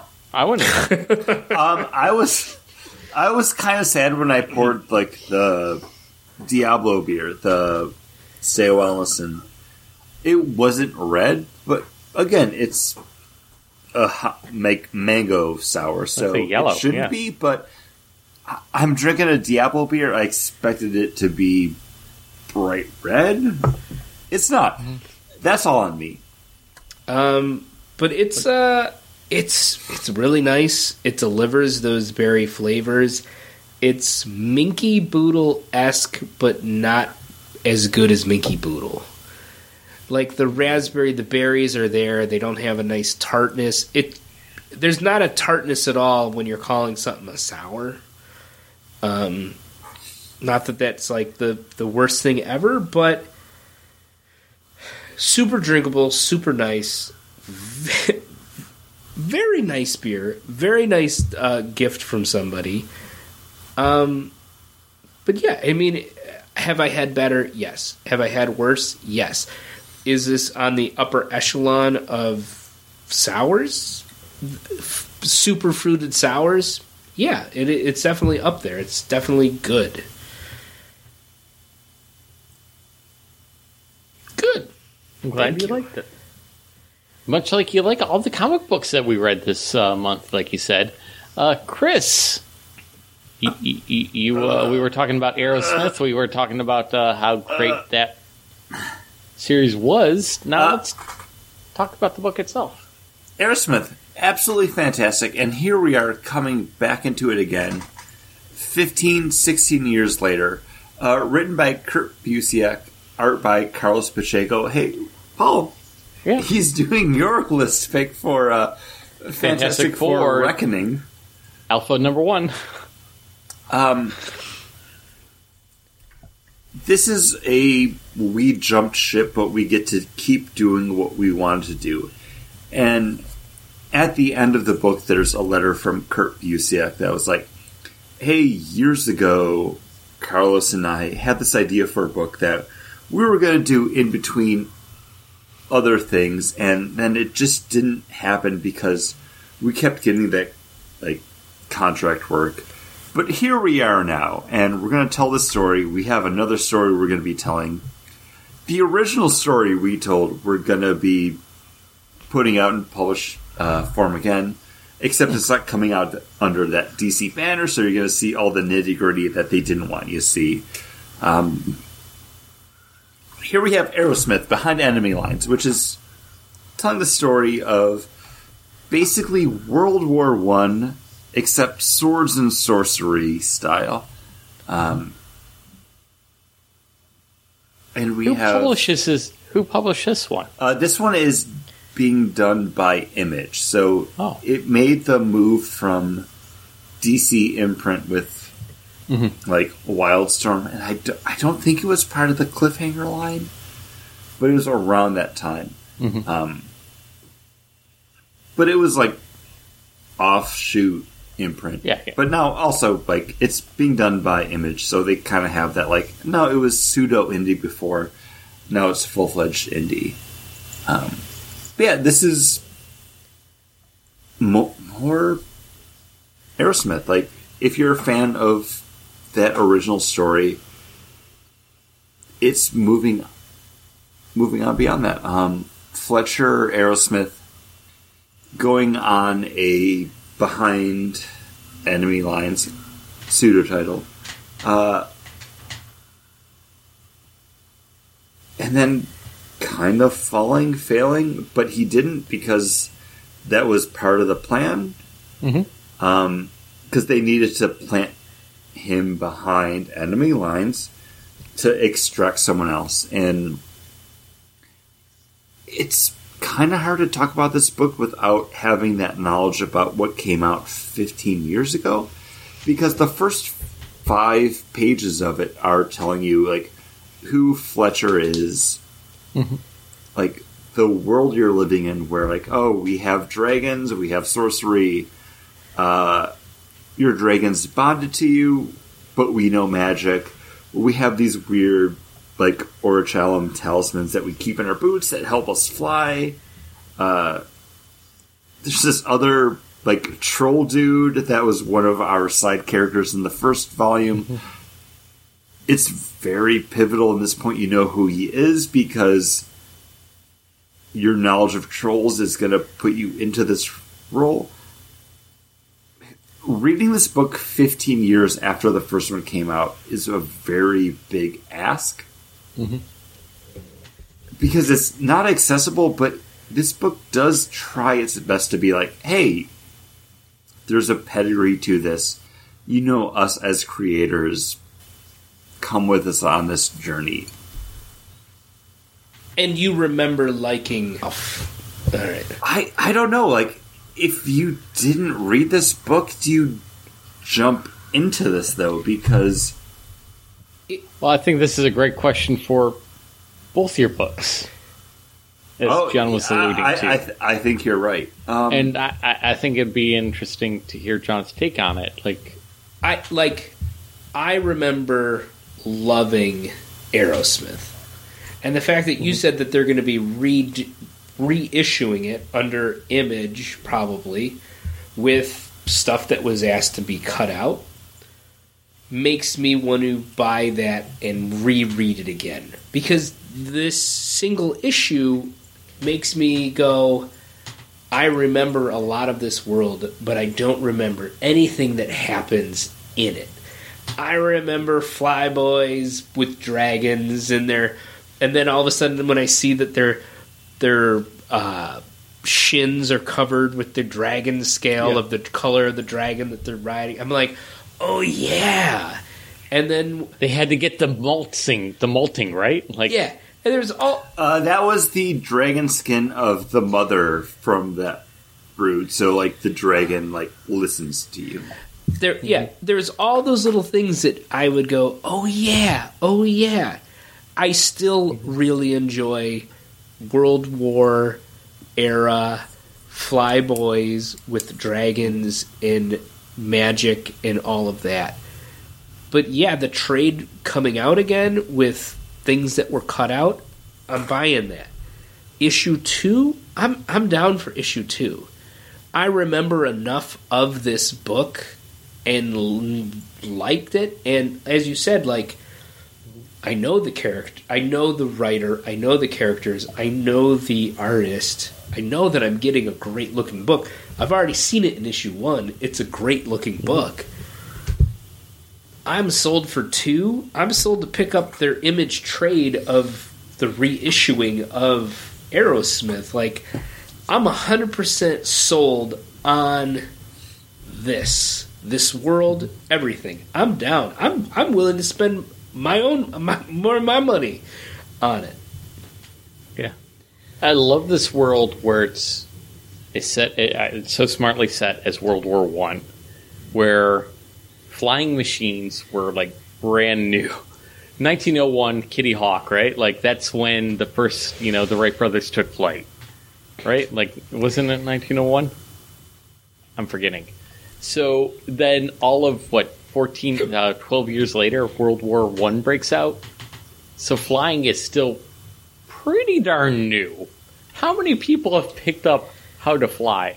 And in this, in in the original Arrowsmith, everybody was kind of learning. And what's great about that is us as the readers, we can be thrown into that situation where we're we're learning as well.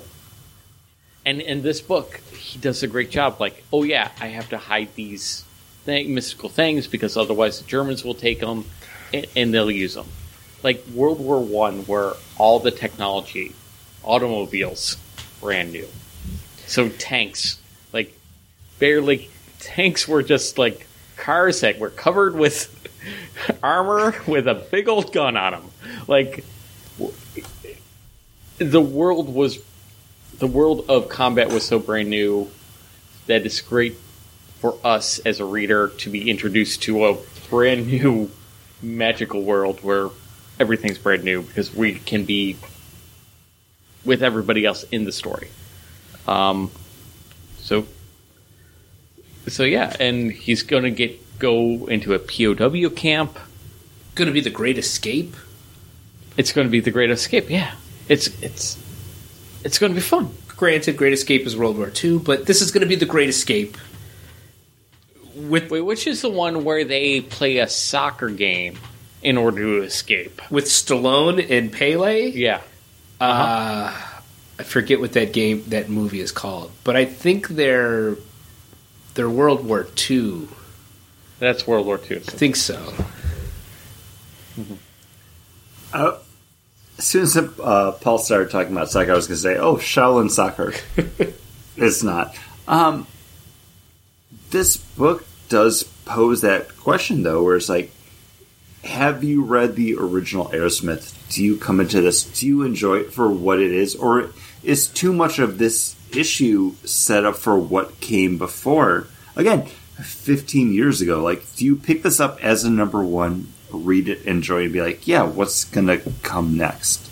Because I think everything in this book is so well done. Like, like that world building, the mm-hmm. storytelling, the artwork for it. Like, yeah, like you should pick up number one. But if you haven't read that previous story arc, like, do you care? And I don't know if this book does enough as that like initial like, hey, new reader, let me read it because as soon as Rocky shows up, I'm like, holy shit, I love this book, and I forgot about Rocky the Troll dude that mm-hmm. is second class citizen. And then he pops up, and I'm like, oh, I love Rocky. And it's like, oh no, they're in like weird racist bar that's like trolls drink somewhere else. I'm like, now I feel bad. Like, and this is building off of 15 years of being a fan of this book and this universe. And I absolutely love it, but I'm trying to come into it with like, is it accessible?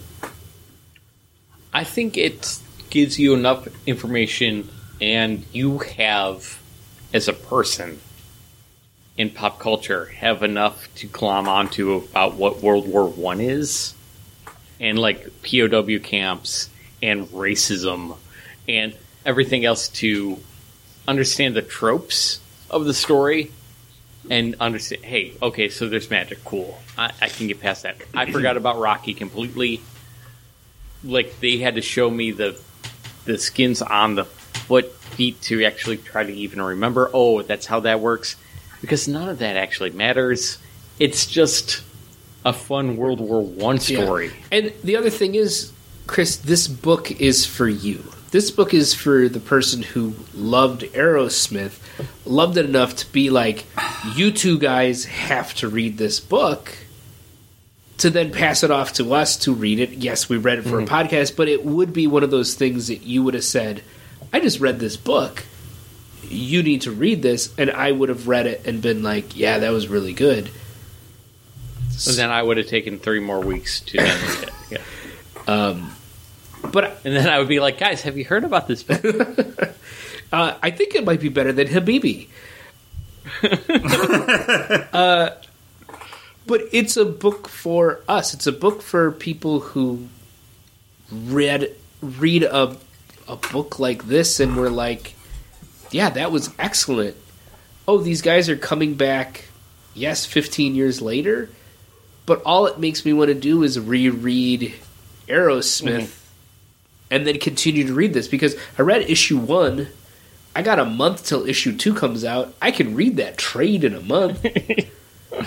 exactly i'm excited to see the you know him going into the prisoners.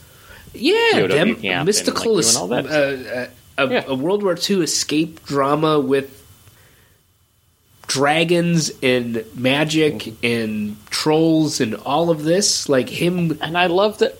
Him But it's World War One, and it's very important. It's World War One, so there's no moral implications that we need to really worry about. It's just countries fighting against countries because they think they need to. Like, thank goodness it's World War One because of that. yeah, I, I don't know. I guess my biggest fear about this book, as much as I loved it, is it feels so far removed from what became before. And it's never not going to be relevant, but it's building off of something that came before that. It has to spend its time telling you, like, who this book's going to be and, like, where it's coming from and what it is that if we had not read Arrowsmith before, like jumping into this, we'd be like, oh, it's a world, and it's like spending so much time telling you who it is that we, and not enough time on like the characters and the plot. Like coming out of it, like if you pick this up as a number one, like flat out, like jumping into this world, like I don't know if it would be good, but again, like loving this book and championing it for like 15 mm-hmm. years, like having it come back is like, wow, finally, because it is great going back to it. And my only complaint about this book is it spent so much time like, hey, here's who we are before it got going. Like, I was approached for this mission behind enemy lines. Like, they came to me. I'd been delivering mail for the government, and oh, you know about trolls? Well, here's your next mission. I, I love the book and who it was and where, when and what it's going to become, but it's so hard to say, like, oh, you don't know about Arrowsmith? Read this book because that first story arc is such a great take on, like, pseudo world history that it's hard to say, like, oh, read this before So Smart in their fine uniforms because that book is perfect. It's beautiful. It's gorgeous. It takes what you know about World War One and what you know about like kind of high fantasy. I don't understand what your hang up is on this. Like, My, my hang up is I don't feel like it's accessible. Like if I went to the comic book store today and I was like, oh, I'm going to pick up this Arrowsmith. It's a number one. yeah, it's I feel like if I'm reading this as a number one, it doesn't have that nostalgia I- and that like, hey, I've been waiting for this book. yeah. I don't. This book isn't meant for somebody new to pick it up. This book is meant for you. You, it's and, and I, I know, and, and, and, I, don't want. I think to be, this is. I think. from I think this first issue is well enough to kind of give you an idea of the world, but Mm-hmm. also to say, and with that letter in the back, with the solicitation itself, is telling you, "We're back, baby." Because you wanted it and we wanted to do it. But if you're going to read this book, you should go read the first volume. The solicitation Read is them? like it basically is like, No, hey, you're- you're we're right. back. You Remember you wanted it. Firepower? Jonathan Hickman Yeah, book where there was an issue one, but there was also the trade that was released before the issue one, yeah. The, the trade zero. Trade Zero, where it was like, hey, issue one coming. To, but if you want to know more, you should. I feel like this is that similar situation. I think issue one of Firepower gave you enough to move on and you'd be fine.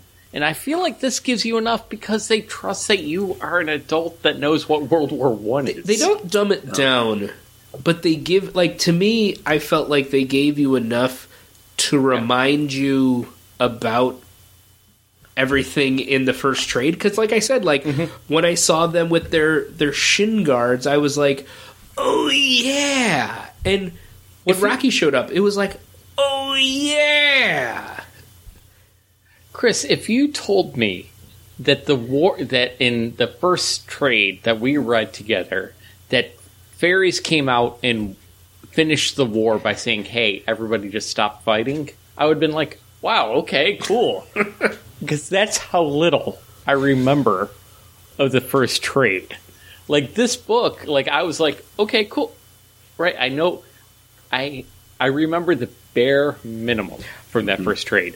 Which you probably get on the first page, which tells you like, "Hey, this is what it is," and I just skip past it because I'm like, I'm a comic book reader. I don't read the first page synapse. Uh, I've I've been with my wife for seven years. I read this book, Chris, when you lived in Buffalo. Mm-hmm. I read it on my sister's back porch while I was doing laundry. So it's when we lived together. So it is seven plus years since I've read this trade. And it remind it gave me the points of what I needed to remember without having read that trade in seven plus years. And I'm going to say probably nine to ten years is when we we we did this. Being realistic, yeah. Yeah, So, Chris, what we're what John and I are saying, it, it did enough It did enough. to Okay. be a first issue. My my concern Why? As this a is just fan like of the Paul, originals, This is just like, like I- Paul's I- She-Hulk book. Like Paul and I are trying to tell you why you should like this book. Oh, I, I love this book. What is- My- I was afraid it was too goofy for you my- two.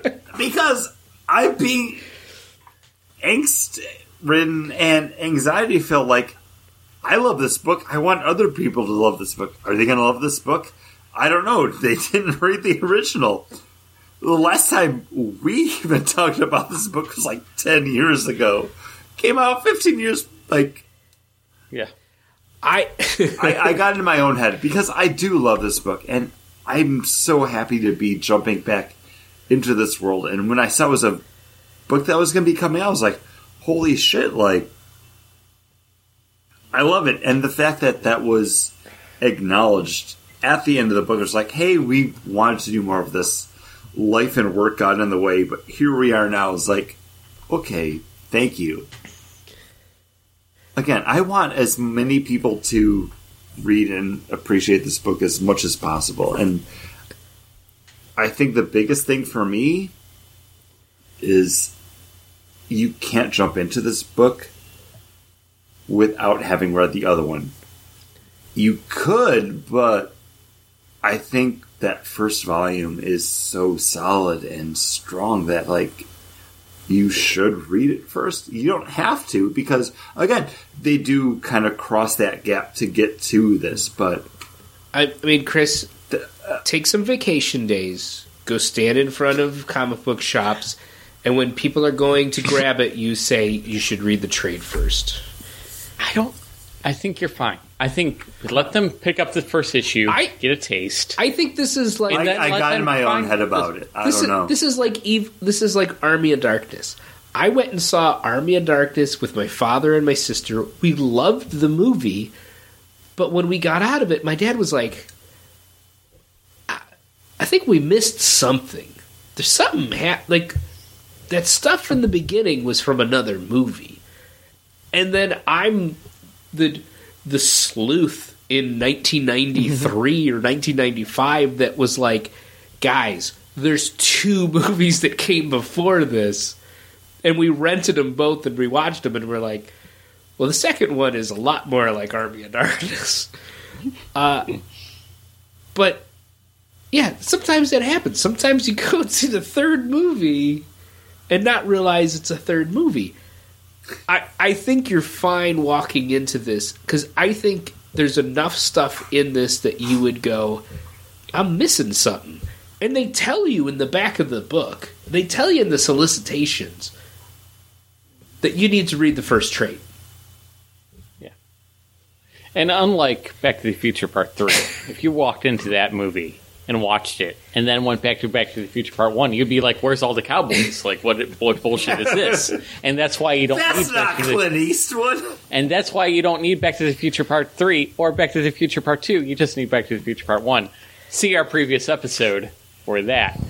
But, So, talking about, hey, you haven't read something, you missed a bunch of stuff. Jumping into this, Do you get it? Is my next pick, and this is Star Wars: The High Republic, Eye of the Storm, issue number one, uh, written by Charles Soule, art by Guillermo Sa- uh, Sanna, and this is telling the story of the antagonist from what we've been discussing for like over a year now with the High Republic. Uh, you heard about it in our Word Books with Friends. You've heard about it in some of our other High Republic talk. Uh, Marchion Ro. Who? And I did ask a question in our word books with friends. Is the Nihil a good enough baddie? And is Marchion Ro a good enough baddie? And this, I think, uh, book, this comic book series tries to flesh out and answer that question for us. And the answer no? The question. We posed the You- question you- you before. answer no. Um, Yeah. a- as people that have read, you know, uh, Light of the Jedi, leading into the rest of the High Republic. Again, we talked about this kind of in the lead up to what we're talking about now with everything that we've read before. Like, you kind of have to have that foot in the pool to read this book. And this is kind of how I felt about Arrowsmith. Like, if you know about it, do you care about it? Because I was excited for this book, having read Light of the Jedi and jumping into it. It's like, oh, I get to know more about like the antagonist, Marchion Ro, and jumping into this book, it really read for me as we read that Grand Admiral Thrawn, um, like pseudo introductory origin story, like over a year ago now. Because if you've been a fan or a reader of the Star Wars Legends, like books that came out like 20 plus years ago now, like you know who Grand Admiral Thrawn is, and then bring him into like the quote unquote like real continuity. Like, yes, Thrawn exists. Here's who he is, and it was kind of a catching you up on that character, and that's kind of what Eye of the Storm reads as. And John, throwing it over to you, like as someone who hasn't read any of the other High Republic books, do you care about this No, villain antagonist origin story? Yeah, no, not at all. Uh, cover, I'm like, oh, this guy's going to be some cool kind of Jedi guy. He's got a lightsaber. Um, and then you read like the solicitations for the book, and it's like, oh yeah, this guy, he's a badass dude, and he's gonna be the the bane of the Jedi's existence. He hates the Jedi. He's gonna go after him, but he's not a Sith, but he hates them. And you're like, oh, cool. And then it's like, guy on a throne takes off his mask, and he's like, I'm a badass dude. And you're like, cool. And then it's like part two or part one, and it's like, Part- these people, they lived on a rainy planet. And there was a big storm, and now they don't trust anyone. And they don't trust anyone, and they don't trust anyone, and they don't trust anyone, and they don't trust anyone, and they don't trust anyone. Part three, they still don't trust anyone. But now they got this dead eyed kid staring at an old lady in a gas chamber. And his dad's gonna kill his mom. And they don't trust anyone. And he's a psycho little psychopath. And now he's a little bit older, watching his dad die, and he's gonna put a mask on because some punks told him to. End of story. Do I care? No, I have no idea what's going on. And they went too long on the history of his people. Because I don't care. That Thrawn book, again, I never knew anything about Thrawn till I read that book. And I walked away from that entire book. I will say I read the entire thing going, oh man, General Thrawn's fucking badass. Yeah, he's gonna show up and he's gonna show up in these Star Wars shows that I'm watching now. Yeah, let's go. Hardcore. I love it. This setup for this character though doesn't make me interested in him at all. I think this book fails with the very first panel on the very first page for any kind of new reader because it just says the gaze electric after the fall. What is the gaze electric? I don't know. They mentioned a couple times in the book. What is the fall? Also, doesn't say like 20 years ago or something? It's, It says no. it's like far in the past. Like, Well, no, that's after that's after the introduction of the dude. Yeah, it being, just says uh, Gaze Electric after the fall. My name is Marchion Marchion Ro. Ro. You're afraid of me. Then he takes his That's the helmet off first and he goes, "There's a reason for that." And I'm like, "Hey, cool! It's like a Conan the Barbarian scene, you know, Mm-hmm. like him on the throne being a badass." Second failure on the same page. Let me go through the three failures. Of the Okay, go for it. if you don't mind. no, I, I encourage it, Paul. Okay. I want to hear He, your open- thoughts. he opens up his mask. Suddenly, he's like, "Is that a bluish green? Right? Yeah. Face? What's what's the what's his face on the cover? He What's has the a skin mask tone? on. It's, it's blue. No, it's No. blue. no, yeah. Oh, it is blue on the cover. Yeah. It's Uh, blue. it He's looks- standing in the rain, and there's a glow from his um, Oh, lightsaber. lightsaber. That's what's making. Okay, I shouldn't I- make I any was kind of thinking assumptions about with the- colors. Yeah, you shouldn't Sorry, make Paul. any color assumptions, Paul. assumptions ever because Uh, he looked more a lot more pale. I thought on the cover. If I, I the made an assumption because, like, the cover for number two, he's like sitting on a throne. He has like the mask. Um, So- I would say, My- looking at it briefly, I wouldn't have thought, "Oh, that guy's blue." I would have thought it was just the color of everything. But then reading that first page, I would have went, "Oh, that guy's blue." Okay. The, the third problem I have with this page is he's holding a chain. In this issue, do we ever learn what that chain is attached to?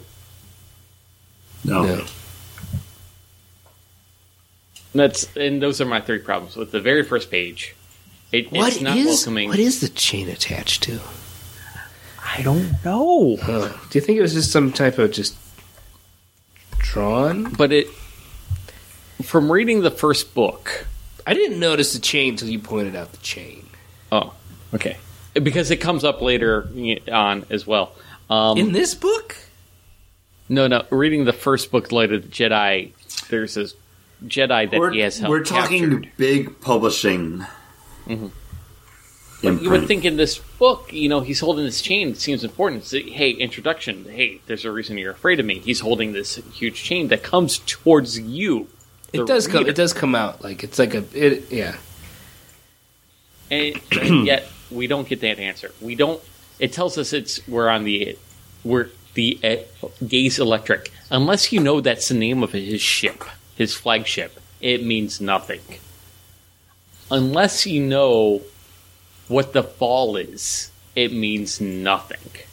It this is a number one that helps nobody.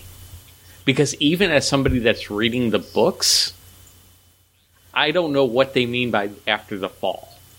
Is it the fall of ha- the Hetzal system? Is it the fall of The, Je- I, I the think first Jedi? they mean it- the like the the beacon.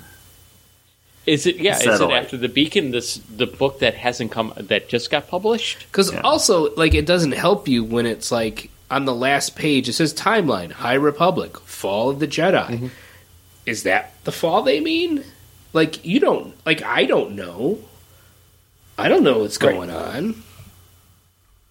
I think that's the fault of this book. Is it's so insular that you need to know the book that you're reading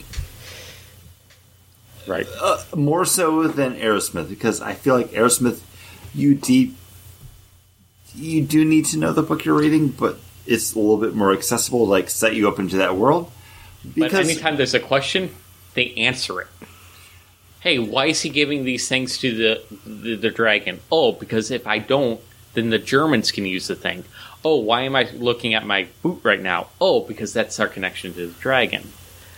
What Did what spells am I casting? Oh, you can cast spells. Okay, so there's magic. does like, this character show up in the High Republic comic book? no, So but this guy is also- totally just he- spinning out of the novel. Well, he's definitely in the novels. Yeah, Yeah, he's the main protagonist of the novels. part of that. Like, hey, you want to know about the High Republic? You're reading the novels, the young adult books, the junior novels, the comics. Like, it's it's built into like, oh, hey, we're putting out this era of storytelling. Like, read it to get the story. Can I just ask? You had a panic attack about Arrowsmith, a thing that I did have knowledge about, but then you made me read this garbage, and I'm I'm totally don't know what the fuck is going on. Well, there's a whole YouTube channel that's devoted to let you know. It's called the Star Wars: The High Republic Show. My two dumbass friends read the book and talk about it. I listened to like three of the episodes and just never got around to finishing it. Did you guys talk about him on that? Yeah. no, no, we haven't No, finished that we book. talk about Marchion Ro. we talked about Marchion Ro, Yeah. but we haven't Do finished I, that do I book. gotta go back? No, and we haven't read- finished that book yet. I'm gonna have to go back and listen. I, out of um, spite, I will go back and listen to them and see what you say about that character in it. Uh, again, This is the I- one that I fleshes feel- out. This is the comic book that fleshes out that character. Does, again, does like, it? I I feel like this book you do need to be in that publishing imprint and You do. Reading that story to be like, wow, let me know more about Marchion Ro in that kind of Grand Admiral Thrawn way, like because Thrawn's been a character that's been in that expanded universe for over twenty years now. Like him popping up in like the current universe was like, wow, cool. They're taking this character that people loved and they're making him canon. Like he matters. Like he exists. Like everything you knew before, it might not have happened, but it does lay the groundwork for who he is. And Marchion Ro, like, I really do enjoy him in the Light of the Jedi novel as that antagonist and giving backstory to him. I appreciate as a reader of that book, but is it accessible? And that was my my sticking point for Arrowsmith. Arrowsmith, is it accessible? Like, is it a thing that I didn't read this before? Do I care about it now? And I think that's kind of the cool thing about doing this as a podcast for you, for us, mm-hmm. because you didn't read these, you didn't read that. Like, what hits you, John? As the person that's like, oh, I read this book, like, fuck it, I don't care, or oh, fuck it, this is cool. Nothing. I didn't like it at all. Like when I, I you read that first page, and I said, like I said, it's like that kind of Conan, Conan the Barbarian, s kind of opening, and I'm expecting this guy to like have some like some something, but then it goes on about this race that just mistrusts. And it mistrusts and it mistrusts and it mistrusts and it mistrusts and it just goes on too far. And then you get the story of this little kid. And then uh-huh. I'm halfway through it and I'm I go like who the hell am I reading? Like who am I reading about? And then like I I go back to the first page I'm like, "Oh yeah, okay, so this guy is the kid? Mm-hmm. Who's the old lady? Is it is it the dad I'm following? Who who is, you know, and it's and by the end of it, I just was like, I'm fine. Fucking finally, it's over. And I don't, and I don't care. I don't care that now it's like, as Chris did an amazing dramatic reading of, like, my dad's dead. Well, then, uh, No, make it more British. I guess you're the eye. You're the the uh, the eye now. Okay. and then he kind of walks away, and they kind of say something. Then he's like, "Not really, guys." And then he puts the helmet on, and then I'm like, oh, "Dun dun dun!" Like I don't know, is that a good or a bad thing? I don't know. I don't mm-hmm. care. You definitely need to read the first book, The Light Can- of the can Jedi. I ask- even as guys, the two of you who've Yeah. read that book, is mm-hmm. this book like, oh, cool? Is it oh cool? No, it's. I clicked on the Wikipedia page for the character that I was kind of interested in to know more of. And who? It's that. yeah. It's that I- filling in the backstory. I liked Or him this antagonist. enough as an antagonist in that book that I'm like seeing his story is like, oh, cool! Like I get to know more. Um, and to put it into kind of like a broader speak, it's that moment in the book of Boba Fett where it's like, oh, these Gamorrean guards have a history, and now they're like being drafted into his service. Like, do you want to know more about those Gamorrean guards?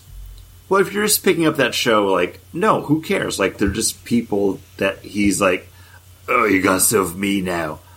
But if you're like, I fucking love Book of Boba Fett, like, oh, these Gamorrean guards have history, like, that's what this was because I do like him in the book, and seeing that history is like, it's cool. Like, who who is he? Where'd he come from? Like, what put him to that level? Would you buy? I think it's a step above that, Chris. Would you buy I issue think- two? as someone that's read the books and liked him as that antagonist, because when you see him in the books, it's a kind of dude that's like, I'm fucking in charge of these like space pirate reavers. Like, I need to put my foot down and assert dominance. Like, no, you listen to me. Like, yes, him coming to that point is interesting from who I know him as out of this book. But if I didn't have that knowledge and had read that book, no. Like, So he's like a badass space pirate. Mm-hmm. Well, he's the leader of the space pirates, Ah. yes. And he's this- pulling the strings. the he's manipulating the, all the space Wow. pirates to do what That'd be he kind of cool to let you know something like that in this book. But again, like this book is coming into like, hey, you know who he is. Where did he come from? you, It's- you, you have to go in with that knowledge. I, I Where will was your panic Chris. attack It about is this book book, of- Chris? Oh my god, people are going to be buying this book. They're not uh. reading the novelization. I, I think Arrowsmith is a great comic book and Chris, I- representative of what a comic book should be as a medium of entertainment. Where Marchion Ro, Eye of the Storm, is uh, like, hey, you're reading a comic book. This is based off of something else that's based off of something else. You need to know what you're getting into. Like, it's the two sides of that licensing, like, hey, we put something out for you to read. We put something out for you to read because mm-hmm. we're telling a story. Enjoy it. Versus, hey, we're putting out something for you to read because it's part of a story. You need to read it to enjoy it. And I'm just happy it's not a tie-in to the Galaxy's Edge. Halcyon Legacy coming to you. Uh, also, Chris, I do want to agree and also disagree with you with the Book of Boba Fett reference. It's not the Gamorrean guards. It's Okay. the actual flashbacks of Boba Fett himself with the Tusken Raiders, where it's like, okay, cool, you kind of get that like backstory of like what why he's now like, I'm going to rule with respect and not fear. It's like, okay, cool, but didn't respect just get all your buddies, the Tusken See- Raiders, killed? I I would say it would be um, No, you don't get to say it because you don't know. I- you, well- you said this this whole No, he episode. just, he described. I'm he's- sorry. no, but it would be more of I want to say um, Shen, the Boba Fett's right right hand. Okay, Fennec? Thank you. It would be Shen, like yeah. her backstory to let you know of how, her rise.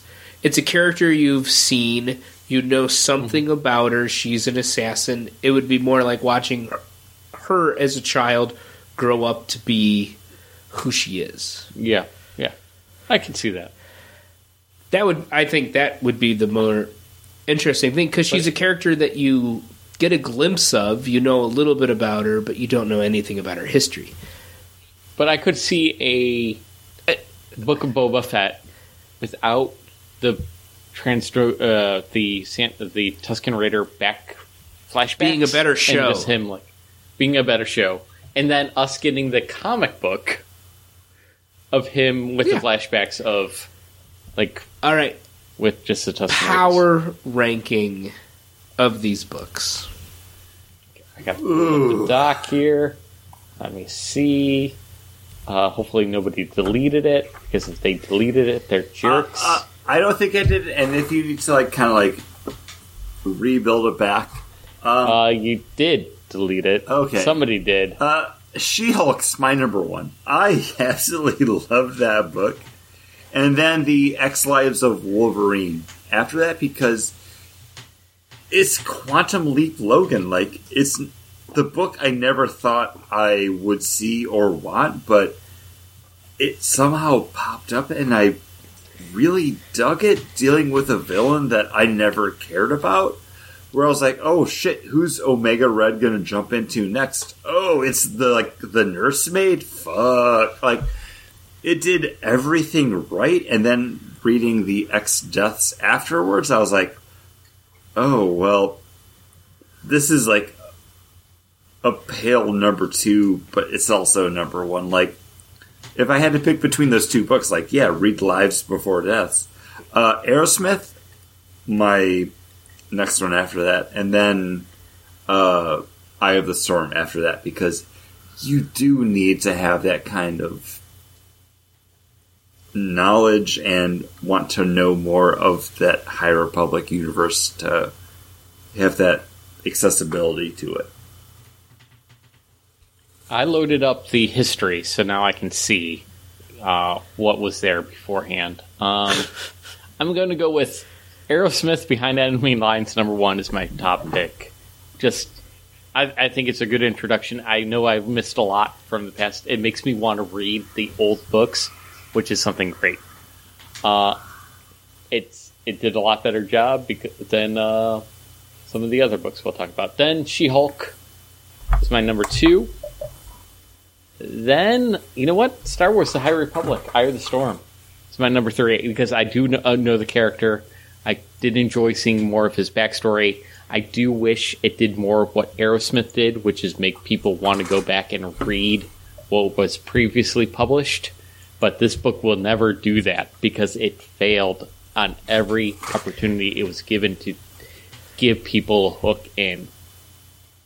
Uh, then the Lives of Wolverine, then the Deaths of Wolverine. Um, That's all. so I'm going to probably be a little more closer to Chris's. I, th- I think She Hulk is was the best book. Uh, then Arrowsmith, then X Lives, then X Deaths, and then the Star Wars book. But I mean, the Star Wars book, I have no frame of reference for this character. I have no idea who they are. I thought I might get something more out of this, but it just is not meant for me. And that's not and like I try as much as I poo pooed this book throughout the entire episode, I did early on say like somebody else who knows who this character is, this probably mm-hmm. is a good point, but I have no idea who they are and Yeah. it, it just doesn't hit me.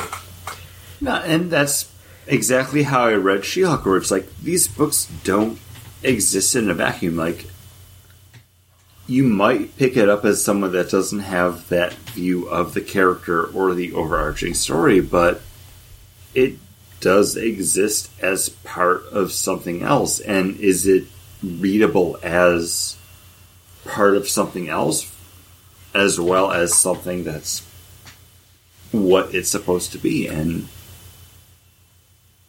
I, I think that book failed at that, and that's sad because that publishing imprint's like very interesting. And if you find us interesting or entertaining or comical or comic booky or anything else, let us know. Email us at uh, Podcast at gmail.com. Uh, follow us over on the Instagram. Uh, Chris has been doing a great job uh, getting the list picks back up there and also I uh, try. the episode art and everything. Uh, keep on downloading our episodes. Let people know uh, that you like it. Maybe have you know suggest other people download it. And uh, yeah, thank you so much for listening. As always.